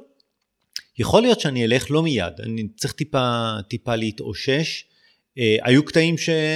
שאתה יודע, לא, לא נהניתי ברמה של uh, לנוע באי נוחות על הכיסא, כזה. ושוב אני אומר, אני בטוח שזה מה שהם רצו שיקרה, והם הצליחו. השאלה אם אתה יוצא ואתה אומר, אוקיי, זה נהניתי או לא, אני קצת פחות. Uh, הסרט עמוס, עמוס בדימויים, עמוס בעלילה, במה הוא רוצה, לה... באזכורים לסרטים. יש שם uh, נמר דרקון ומטריקס ורטטוי ו-2001 אודיסאה בחלל ודלתות מסתובבות. אריק ומורטי. ו... אבל uh, כן. זה, זה... אני אומר, יותר מריבוי היקומים היה שם ריבוי סיפורים. יש לי להגיד על זה משהו, אבל נשמור את זה לאחר כך. כן, אני, אני אגיד עוד דבר אחד ש, שהוא לא, לאו דווקא ספוילר, אנחנו לא בשלב הספוילרים, זה הצורך להשתמש בהפרשות גוף ורעשי גוף, ו, ואני חוזר רגע ל... לאיש העולר. לאיש העולר. באיש העולר, אז uh, הגיבור, uh, רידלר, משתמש בגופה של uh, הארי פוטר להינצל מהאי הבודד שהוא נסחף אליו. והוא מוצא את הגופה, את, את אה, דניאל רדקליף, שיכולה לעשות כל מיני דברים נורא נורא מגניבים. השימוש העיקרי שלו בה זה דרך אה, נפיחות. לא יודע, זה עיקרי, אבל אחד השימושים. שלא לומר אה, הפלוצים שהיא מוציאה כל הזמן. עכשיו, אתה יודע, אתה יכול לקרוא לי שמרן, אתה יכול לקרוא לי זקן, אני, אני לא מתחבר לזה. אני, באמת יכול להיות ש, שהבעיה היא בי, כי בסוף, אתה יודע, כולם מפליצים, אז זה טבעי, אז, אז מה הבעיה שזה יהיה השימוש העיקרי? מה שאני לא מבין, למה, למה הם בחרו בזה בשביל, כאילו, איפה המוטיב של הסרט, למה דווקא זה? ואתה יודע, כנראה שאין בעיה, ויכול להיות באמת שה, שהבעיה היא בי. אבל... הם אמרו, היה איתם רעיון פעם, הם אמרו שהם, אלישע אולר, על הסוויס ארמי נייפמן, שהם הם רצו שייצר סרט שיתחיל בפלוט שיגרום לך לצחוק, ויגמר בפלוט שיגרום לך לבכות. זה היה המשפט שהם... כן. אז שוב, באופן סובייקטיבי, אני פשוט לא מעוניין בזה. לא, זה, זה לא מעניין אותי. ואותו דבר בסרט הזה. הקטעים שיש קרבות עם שני דילדואים ענקים מדממים, אני לא מתחב... כאילו, זה לא מצחיק אותי. זה לא... זה, זה לא מרתיע אותי. אני מאבד את הקשר עם הסרט, זה מה שזה עושה לי. או שיש שם כל מיני אלמנטים שנדחפים לרקטומים של אנשים בשביל לא, יודע מה לעשות להם. שוב אני אומר, אני לא חייכתי, זה לא, זה, זה פשוט התנתקתי, חשבתי על דברים, ובאיזשהו שלב חזרתי, חזרתי לסרט. אז הייתי שמח אם הבמאים היו מצליחים להעביר את אותו הקונספט ב- באלמנטים אחרים, אבל אתה יודע, זה, זה אני. אז זה מה שיש לי, זה החוויה שלי מהסרט, היא לא, היא לא שלילית. אני חושב שהנושא של הסרט, ונדבר עליו בספוילרים, אני לא רוצה לדבר עליו עכשיו, הוא, הוא מאוד חזק. מאוד התחברתי, ויכול להיות שאני גם אראה אותו עוד פעם. אני בהתלבטות אם להראות אותו למישהו מבני משפחתי. זה התלבטות, כי זה באמת סרט מורכב לצפייה. אני רוצה לגמור על איש העולר משהו. איש העולר ראיתי לפני כמה שנים, גם לא מאוד אהבתי. הוא סרט הזוי. הוא סרט ממש הזוי, סוריאליסטי לחלוטין, גופה, כמו שאמרת, עושה פלוסי, מדי פעם היא ספק אה, יכולה לזוז ולדבר וספק לא ואולי הוא מדמיין את הכל והוא קטע מטורף שהוא רוכב עליו בים משתמש בו כסיר כאילו משהו באמת הזוי לגמרי יצאתי אמרתי מה מה מה זה מה ראיתי בדיוק. זה קצת The אה, Lobster כזה גם. Yeah. כן. אה, הסרט הזה יש בו משהו מחובר גם פה אמרתי מה ראיתי אבל הסרט אני חושב שהוא, שהוא, שהוא התקפה על החושים כמו שאמרתי כמו להיות בהודו זה, זה סרט שהוא mind fuck אתה רואה צבעים ואורות ויקומים וכאילו וואו אה, אני חושב שהוא סרט מצחיק ופרוע ומרהיב וכיפי ו- ומעורר מחשבה. אני באמת חושב שהוא, שהוא סרט ש- ששווה לראות. בכלל כל הסרטי רב יקום הזה ה multiverse זה, זה טרנד קצת חדש כן. ישן כזה ואתה יודע זה היה לאחרונה בספיידרמן והולך בדיוק בדוקטור סטריינג' שאולי נראה שבוע הבא איזה סרט גם על יקומים מקבילים ודלתות מסתובבות הזכרת וריק ומורטי שמאוד מתחבר לזה ואפילו גם אתה יודע בחזרה לעתיד יש את הקו מה יקרה אם יש קו אחר והיקומים שמשתנים. ו... What If הסדרה של מארוול שגם עושה קומיק שהוא, multiverse ובסטארטרק אה, שאתה אוהב כן. מ-2009. אז אז באמת העולם הזה זה משהו שבשנים האחרונות זה, זה נהיה כמו מסע בזמן זה נהיה טרנד כזה זה. אז אני חושב שהם, שהם משתמשים בטרנד הזה ככלי אני חושב שהם עושים את זה בצורה מאוד מאוד מעניינת. אני נהניתי מהסרט צחקתי הרבה יצאתי אמרתי מה ראיתי פה וואו זה כאילו סרט שהוא התקפה על החושים. אפשר לדבר על זה בספוילרים אבל uh, אני מבין למה הוא זוכה לכל כך הרבה הוא נהיה הדבר החם שכולם מדברים עליו וכותבים עליו. ו... וזה באמת uh, חוויה וסרט שצריכים לראות ו- וכדאי לראות והוא ידובר עוד הרבה הרבה שנים קדימה גם. אבל באמת בשביל שאפשר יהיה לדבר על איפה אני נהניתי מהסרט אני חושב שצריך uh, לעבור לספוילרים כי אני לא רוצה לקלקל למי שלא אז אם אתה מוכן נעבור. Go for it. אוקיי.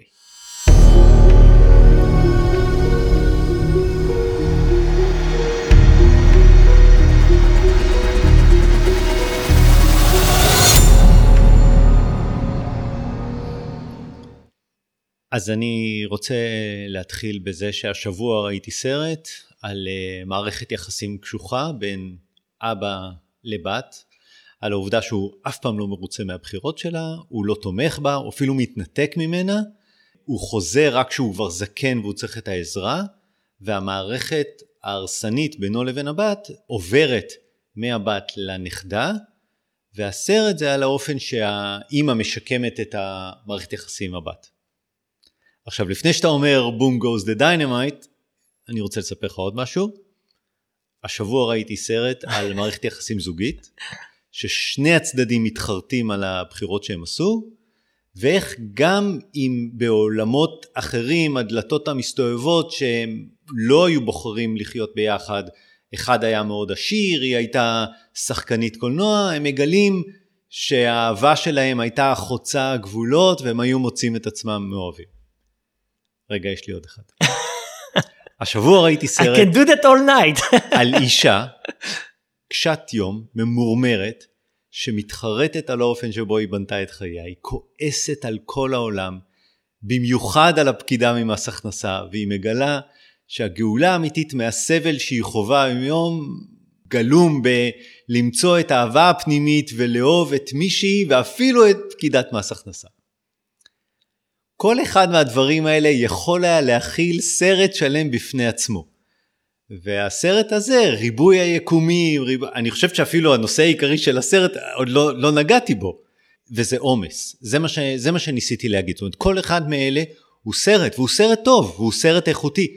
וכל אחד מהסיפורים האלה נמצא בסרט הזה, והאופן שבו הוא מוצג הוא באמת מרגש והוא באמת טוב.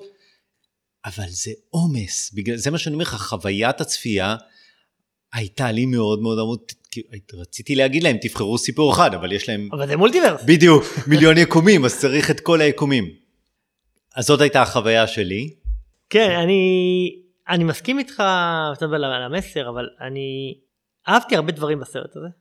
אני חושב, נגעת קצת, רציתי להגיד משהו על מה שאמרת מקודם, לפני הספוילרים, דיברת על מטריקס וריק ומורטי ורטטוי, שיש שם אה, הרבה רפרנסים, זה קצת הפוך על הפוך כזה, כי כי הסרט מדבר על מולטיברס ויקומים מקבילים שאנשים שאם ביקום אחד היא שפית וביקום אחד היא לוחמת קונגפו וזה וגם הרפרנסים היו כמו עולמות מקבילים לסרטים ידועים כאילו פתאום עשו עולם מקביל לרטטוי שבו אה, זה דביבון ו...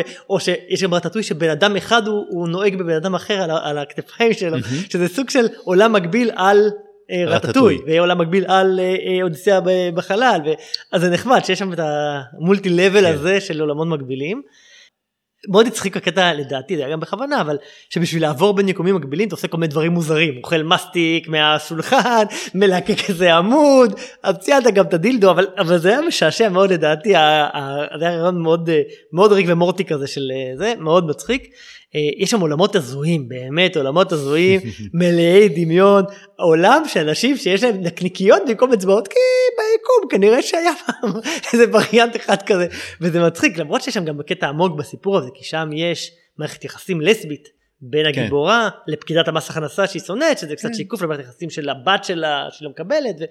אבל ה- יכול להיות, אבל יכול להיות שהיה שם איזושהי אה, אלמנט נסתר, מוטיב נסתר, למה דווקא ביקום הזה האצבעות שלהם היו צריכות להיות אצבעות נקניקיות? אבל לא הסבירו את זה. אבל אני, אני פספסתי את זה, ויכול להיות שאם נדבר עם הבמאים הם אה, יסבירו. יכול להיות. ש... אבל, אבל שביקום הזה בסוף מנגנים בפסנתר עם עם. האצבעות של הרגליים. כמה דמיון אבל לחשוב על זה, כן. לחשוב על העולם הזה. נכון. ועולם, וקרבות שמשתמשים בכלב בתור נונצ'קו. שזה כאילו, איזה הזוי ומטורף. או שמגיעים לעולם של אבנים. שהם התגלגלו לתוך אבנים, אומרים, כן, רוב כן. העולמות שבעצם זה, לא, לא התפתחו בהם חיים, סטטיסטית, אז הם פשוט הם בתוך אבנים. זה מאוד נחמד, כאילו, אהבתי מאוד את ה- את ה... כל העולם הוויזואלי הזה של ה... אני מסכים, הקטע ששתי אבנים מדברות אחת עם השנייה, הוא כנראה קטע מאוד מרגש. אני חושב שאני פספסתי אותו. אני, ואני לא אומר את זה בגנות הסרט. אני, אני באמת חושב שיש פה משהו סובייקטיבי.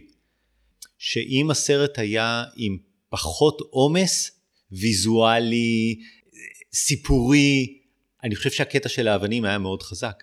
הדיבור בין האימא כן. אבן לבת אבן שהיא קופצת ומצילה אותה, אה, הוא היה יכול להיות, אה, הוא, הוא מאוד נוגע, הוא, הוא לא קטע רע, הוא גם מאוד imaginative עם העיניים. כן. כן. אה, כן, גם, אני חושב, בכלל ה visual בסרט מטורף, באמת, המעברים האלה, בין שמשתנה העולמות והדימויים והפרצוף במרכז, משתנה הרקעים, הקרבות, הם, זה מדהים שכל הסרטי, לא יודע, הרבה מהסרטים המעניינים קונג פו, כאילו, מטריקס, זה, פתאום היה צריך להכניס קונג פו. פתאום בסוף המערכה הראשונה נשבר הקיר הרביעי.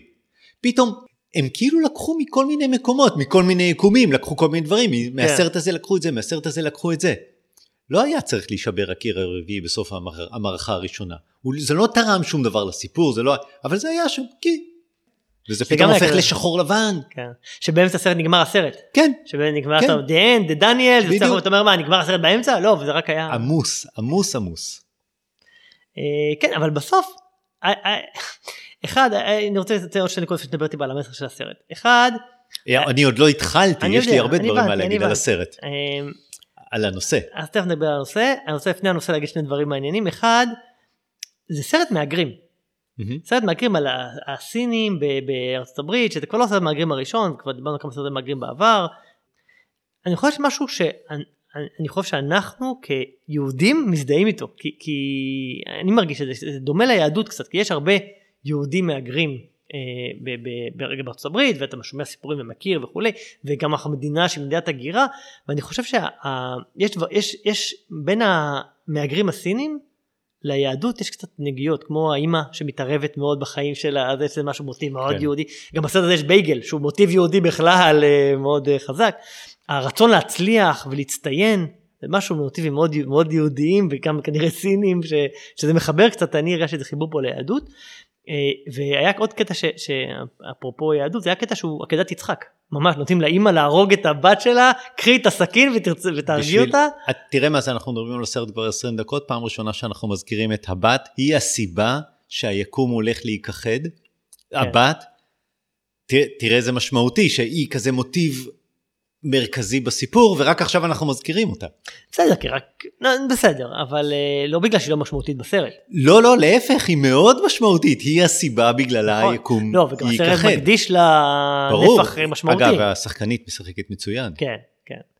אבל יש את הקטע של, שאמרתי פה, זה הקטע יצחק, הוא נותן, כן. והיא לא, ואמרתי, היא ל- לא זה, היא לא- היא לא תהרוג אותה, והיא לא, כן. זה- אה, אבל זהו, זה קצת רפרנסים לזה, אבל בוא נדבר שנייה על ה... מה יש לך הרבה להגיד על המסר של הסרט. אני חשבתי, תתקן אותי אם אני טועה, ש... שהסרט הוא על, ה... אה, על מערכת היחסים בין ההורים לילדים. או בין לגמרי. הורה. ל- יחסים במשפחה.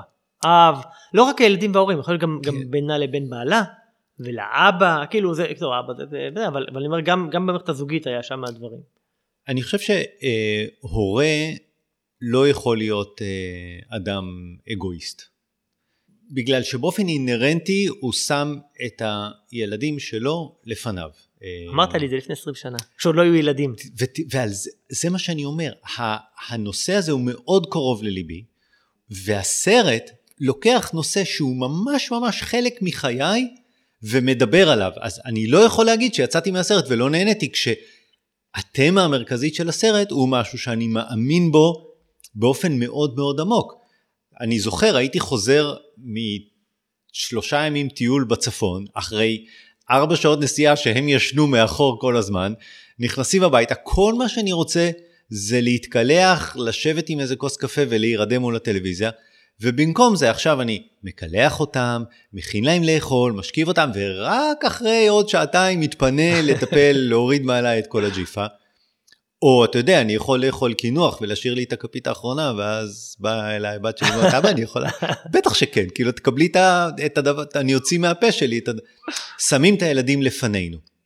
ובסרט, אה, הילדה שבאמת קצת מואסת בחיים, כאילו היא, היא נמאס לה מהיחס של האימא, מהתובענות האינסופית, ו... והיא רוצה לשים לזה קץ. עכשיו, האימא חווה פתאום בפעם הראשונה את עולם היקומים שהיה מתאפשר לה. היא פתאום חווה את כל החיים שלה דרך כל הכישלונות שלה. היא רואה את כל ההצלחות שלה בכל היקומים האחרים, בלי הבת שלה, והיא אומרת, וואי, בלי הבת שלי הייתי יכולה להיות שחקנית זוהרת, בלי הבת שלי... הייתי שפית מצליחה. לא, הייתי... בלי הבת שלי הייתי אוהבת את הפקידת מס הכנסה, בלי הבת שלי הייתי... והיא חוזרת לבת שלה והיא אומרת, אני מוכנה לוותר על הכל בשביל שלושה רגעים טובים איתך. ועל זה הסרט, וזה נכון, קסום נכון. בעיניי. ו... יש שם קטע מצחיק שבאמת היא אומרת לה, בחרנו בך, בך ביקום הזה, כי את הגרסה הכי פחות טובה שלך מכל היקומים, שעשית כל הבחירות הכי לא נכונות בחיים, כן. ונכשלת בכל דבר, ובגלל זה בחרנו בך, כי יש לך פוטנציאל אינסופי, כי לא צריך לבחור טוב עד היום. קטע מאוד אה, משעשע. ואני תמיד חושב איך אתה לוקח נושא כזה ואיך אתה מעביר אותו בסרט. וקודם כל, כל הכבוד להם שזה הנושא שהם בחרו, וזה האופן שבו הם בחרו להעביר אותו. ואני חושב שבאמת התקופה האחרונה שמדברים על זה שהנוער, מה חווה הנוער בתקופת הקורונה, כמו הבחורה הזאת, את, ה, את, ה, את הייאוש, מדברים בארצות הברית על האחוזים של, של הנוער ש, שמרגיש ייאוש, והם מדברים שהאחוז עולה בצורה מדאיגה, וזה העולם של האמריקאים עכשיו.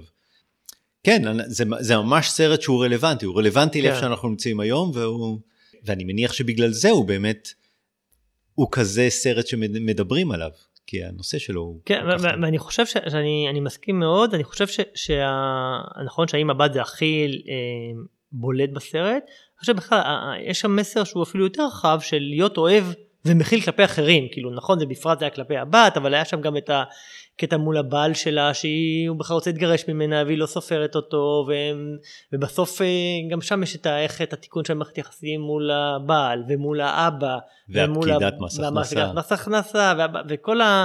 כאילו תהיה בסוף אתה יודע תפיץ אהבה קצת מסר קצת ניו אייג' כזה אתה יודע תפיץ תחייך על העולם והעולם יחייך אליך כזה אבל אבל מאוד אה, בצורה מאוד אה, יצירתית ומרגשת. ובאמת. תשלים עם מי שאתה ואל תחפש את כל היקומים המקבילים מה היה יכול להיות אילו.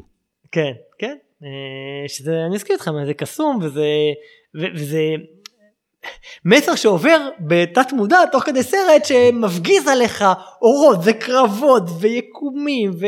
ושאתה לא מבין שום דבר ואתה רק מרגיש את הסצנה. שזה מה שהם רצו לעשות. כן, אבל מה זה לא מבין שזה? אתה, אתה לא מבולבל במהלך הסרט מה קורה ברמה של, כאילו זה, זה התקפה על החודשים, אבל, יש שם קטעים שהפריימים רצו בכזאת מהירות נכון. שלא יכולת... אתה לא יכול לספוג את מה שקורה. נכון, אבל אתה יודע באיזה עולם אתה נמצא בכל רגע, זה העולם של השפט וזה העולם כן. של הזה.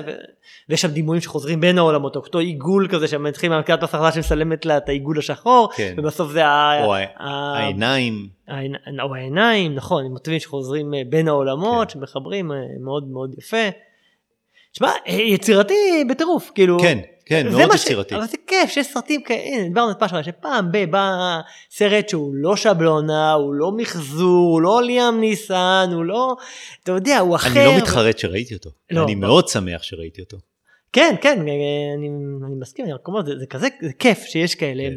פעם ב, ואתה אומר, וואו, זה סרט, אה, וכן, אני כמעט ראיתי אותו עוד פעם ביום שישי, אם אבל אנחנו יכולים לסכם על אחת לשישה סרטים לראות סרט מבוגרים, אני, אתה קונה. אני קונה.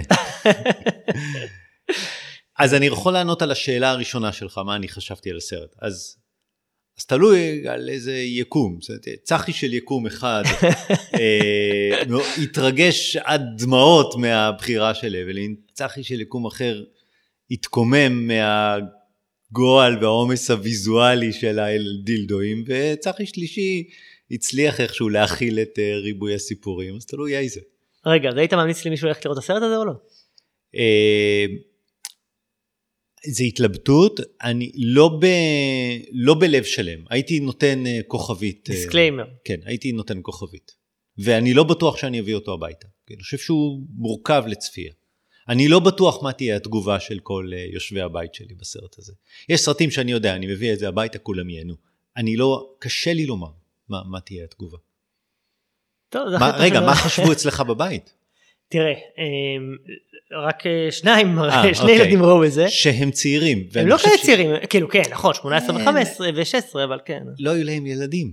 הם לא יודעים באמת מה זה לשים מישהו אחר נכון, לפניהם. נכון, זה- אבל לא, אבל לזה- זה נכון, אבל הם חווים את זה כילדים, אל תשכח, הם, הם, הם יודעים כילדים שההורים שמים אותם קודם. זה אה, שההורים, אני חושב שיש, אה, קשה, אתה יודע, קשה, אתה, קשה. הילדים חווים אותך דרכם באיזשהו מקום, ואתה חווה את עצמך הצעיר. קשה מאוד, התחושה הזאת של הוויתור היא...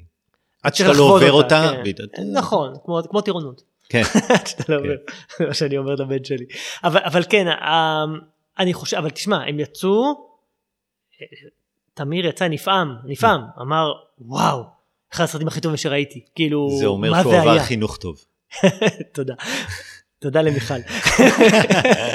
התכוונתי להגיד חינוך קולנועי. כן, כן, הוא אמר, מה זה היה, וזה סרט מדהים, אני חייב לראות את זה עוד פעם, וכאילו, יצא, וואו, באמת בוואו, אה, אז זה כיף, כן, כיף ש... אני, גם זה כיף ללכת עם, עם, עם, עם הילדים שלך לסרט, ושהם עוברים לך חוויה, כן. ונהנים, ואתה יוצא ואתה אומר, וואו, אתה יודע, כמו שאני זוכר עד היום, את האימפריה מכה שנית שראיתי עם אבא שלי בגיל שבע, וזה וואו, כאילו, זה ככה, אז אה, אתה, אתה, אתה תמליץ, כמובן. אני אמליץ, ברור. ואני חושב שאני אאלץ לראות את זה פעם שנייה בקרוב.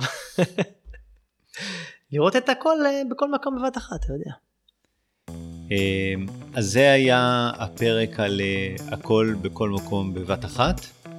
אה, בשבוע, בפרק הבא, בעוד שבועיים, איזה multiverse אתה חושב ינצח? זה של אבלין או זה של אה, דוקטור סטרנג', דוקטור סטרנג'? אה, נראה כמה קונג פו טוב הוא יודע. אולי נלך לראות סרט אחר. אני שמח שצחקת. טוב, אז זה סוף הפרק, ואם יש לכם uh, המלצות או ביקורות, אתם uh, מוזמנים לכתוב לנו לסרקסטים, uh, את gmail.com. סרקסטים זה הלחם. אשתי אוהבת את זה שאמרתי עכשיו הלחם. בין סרטים וקאסטים, ולכן כותבים את זה עם קאסט באמצע, קא"סט.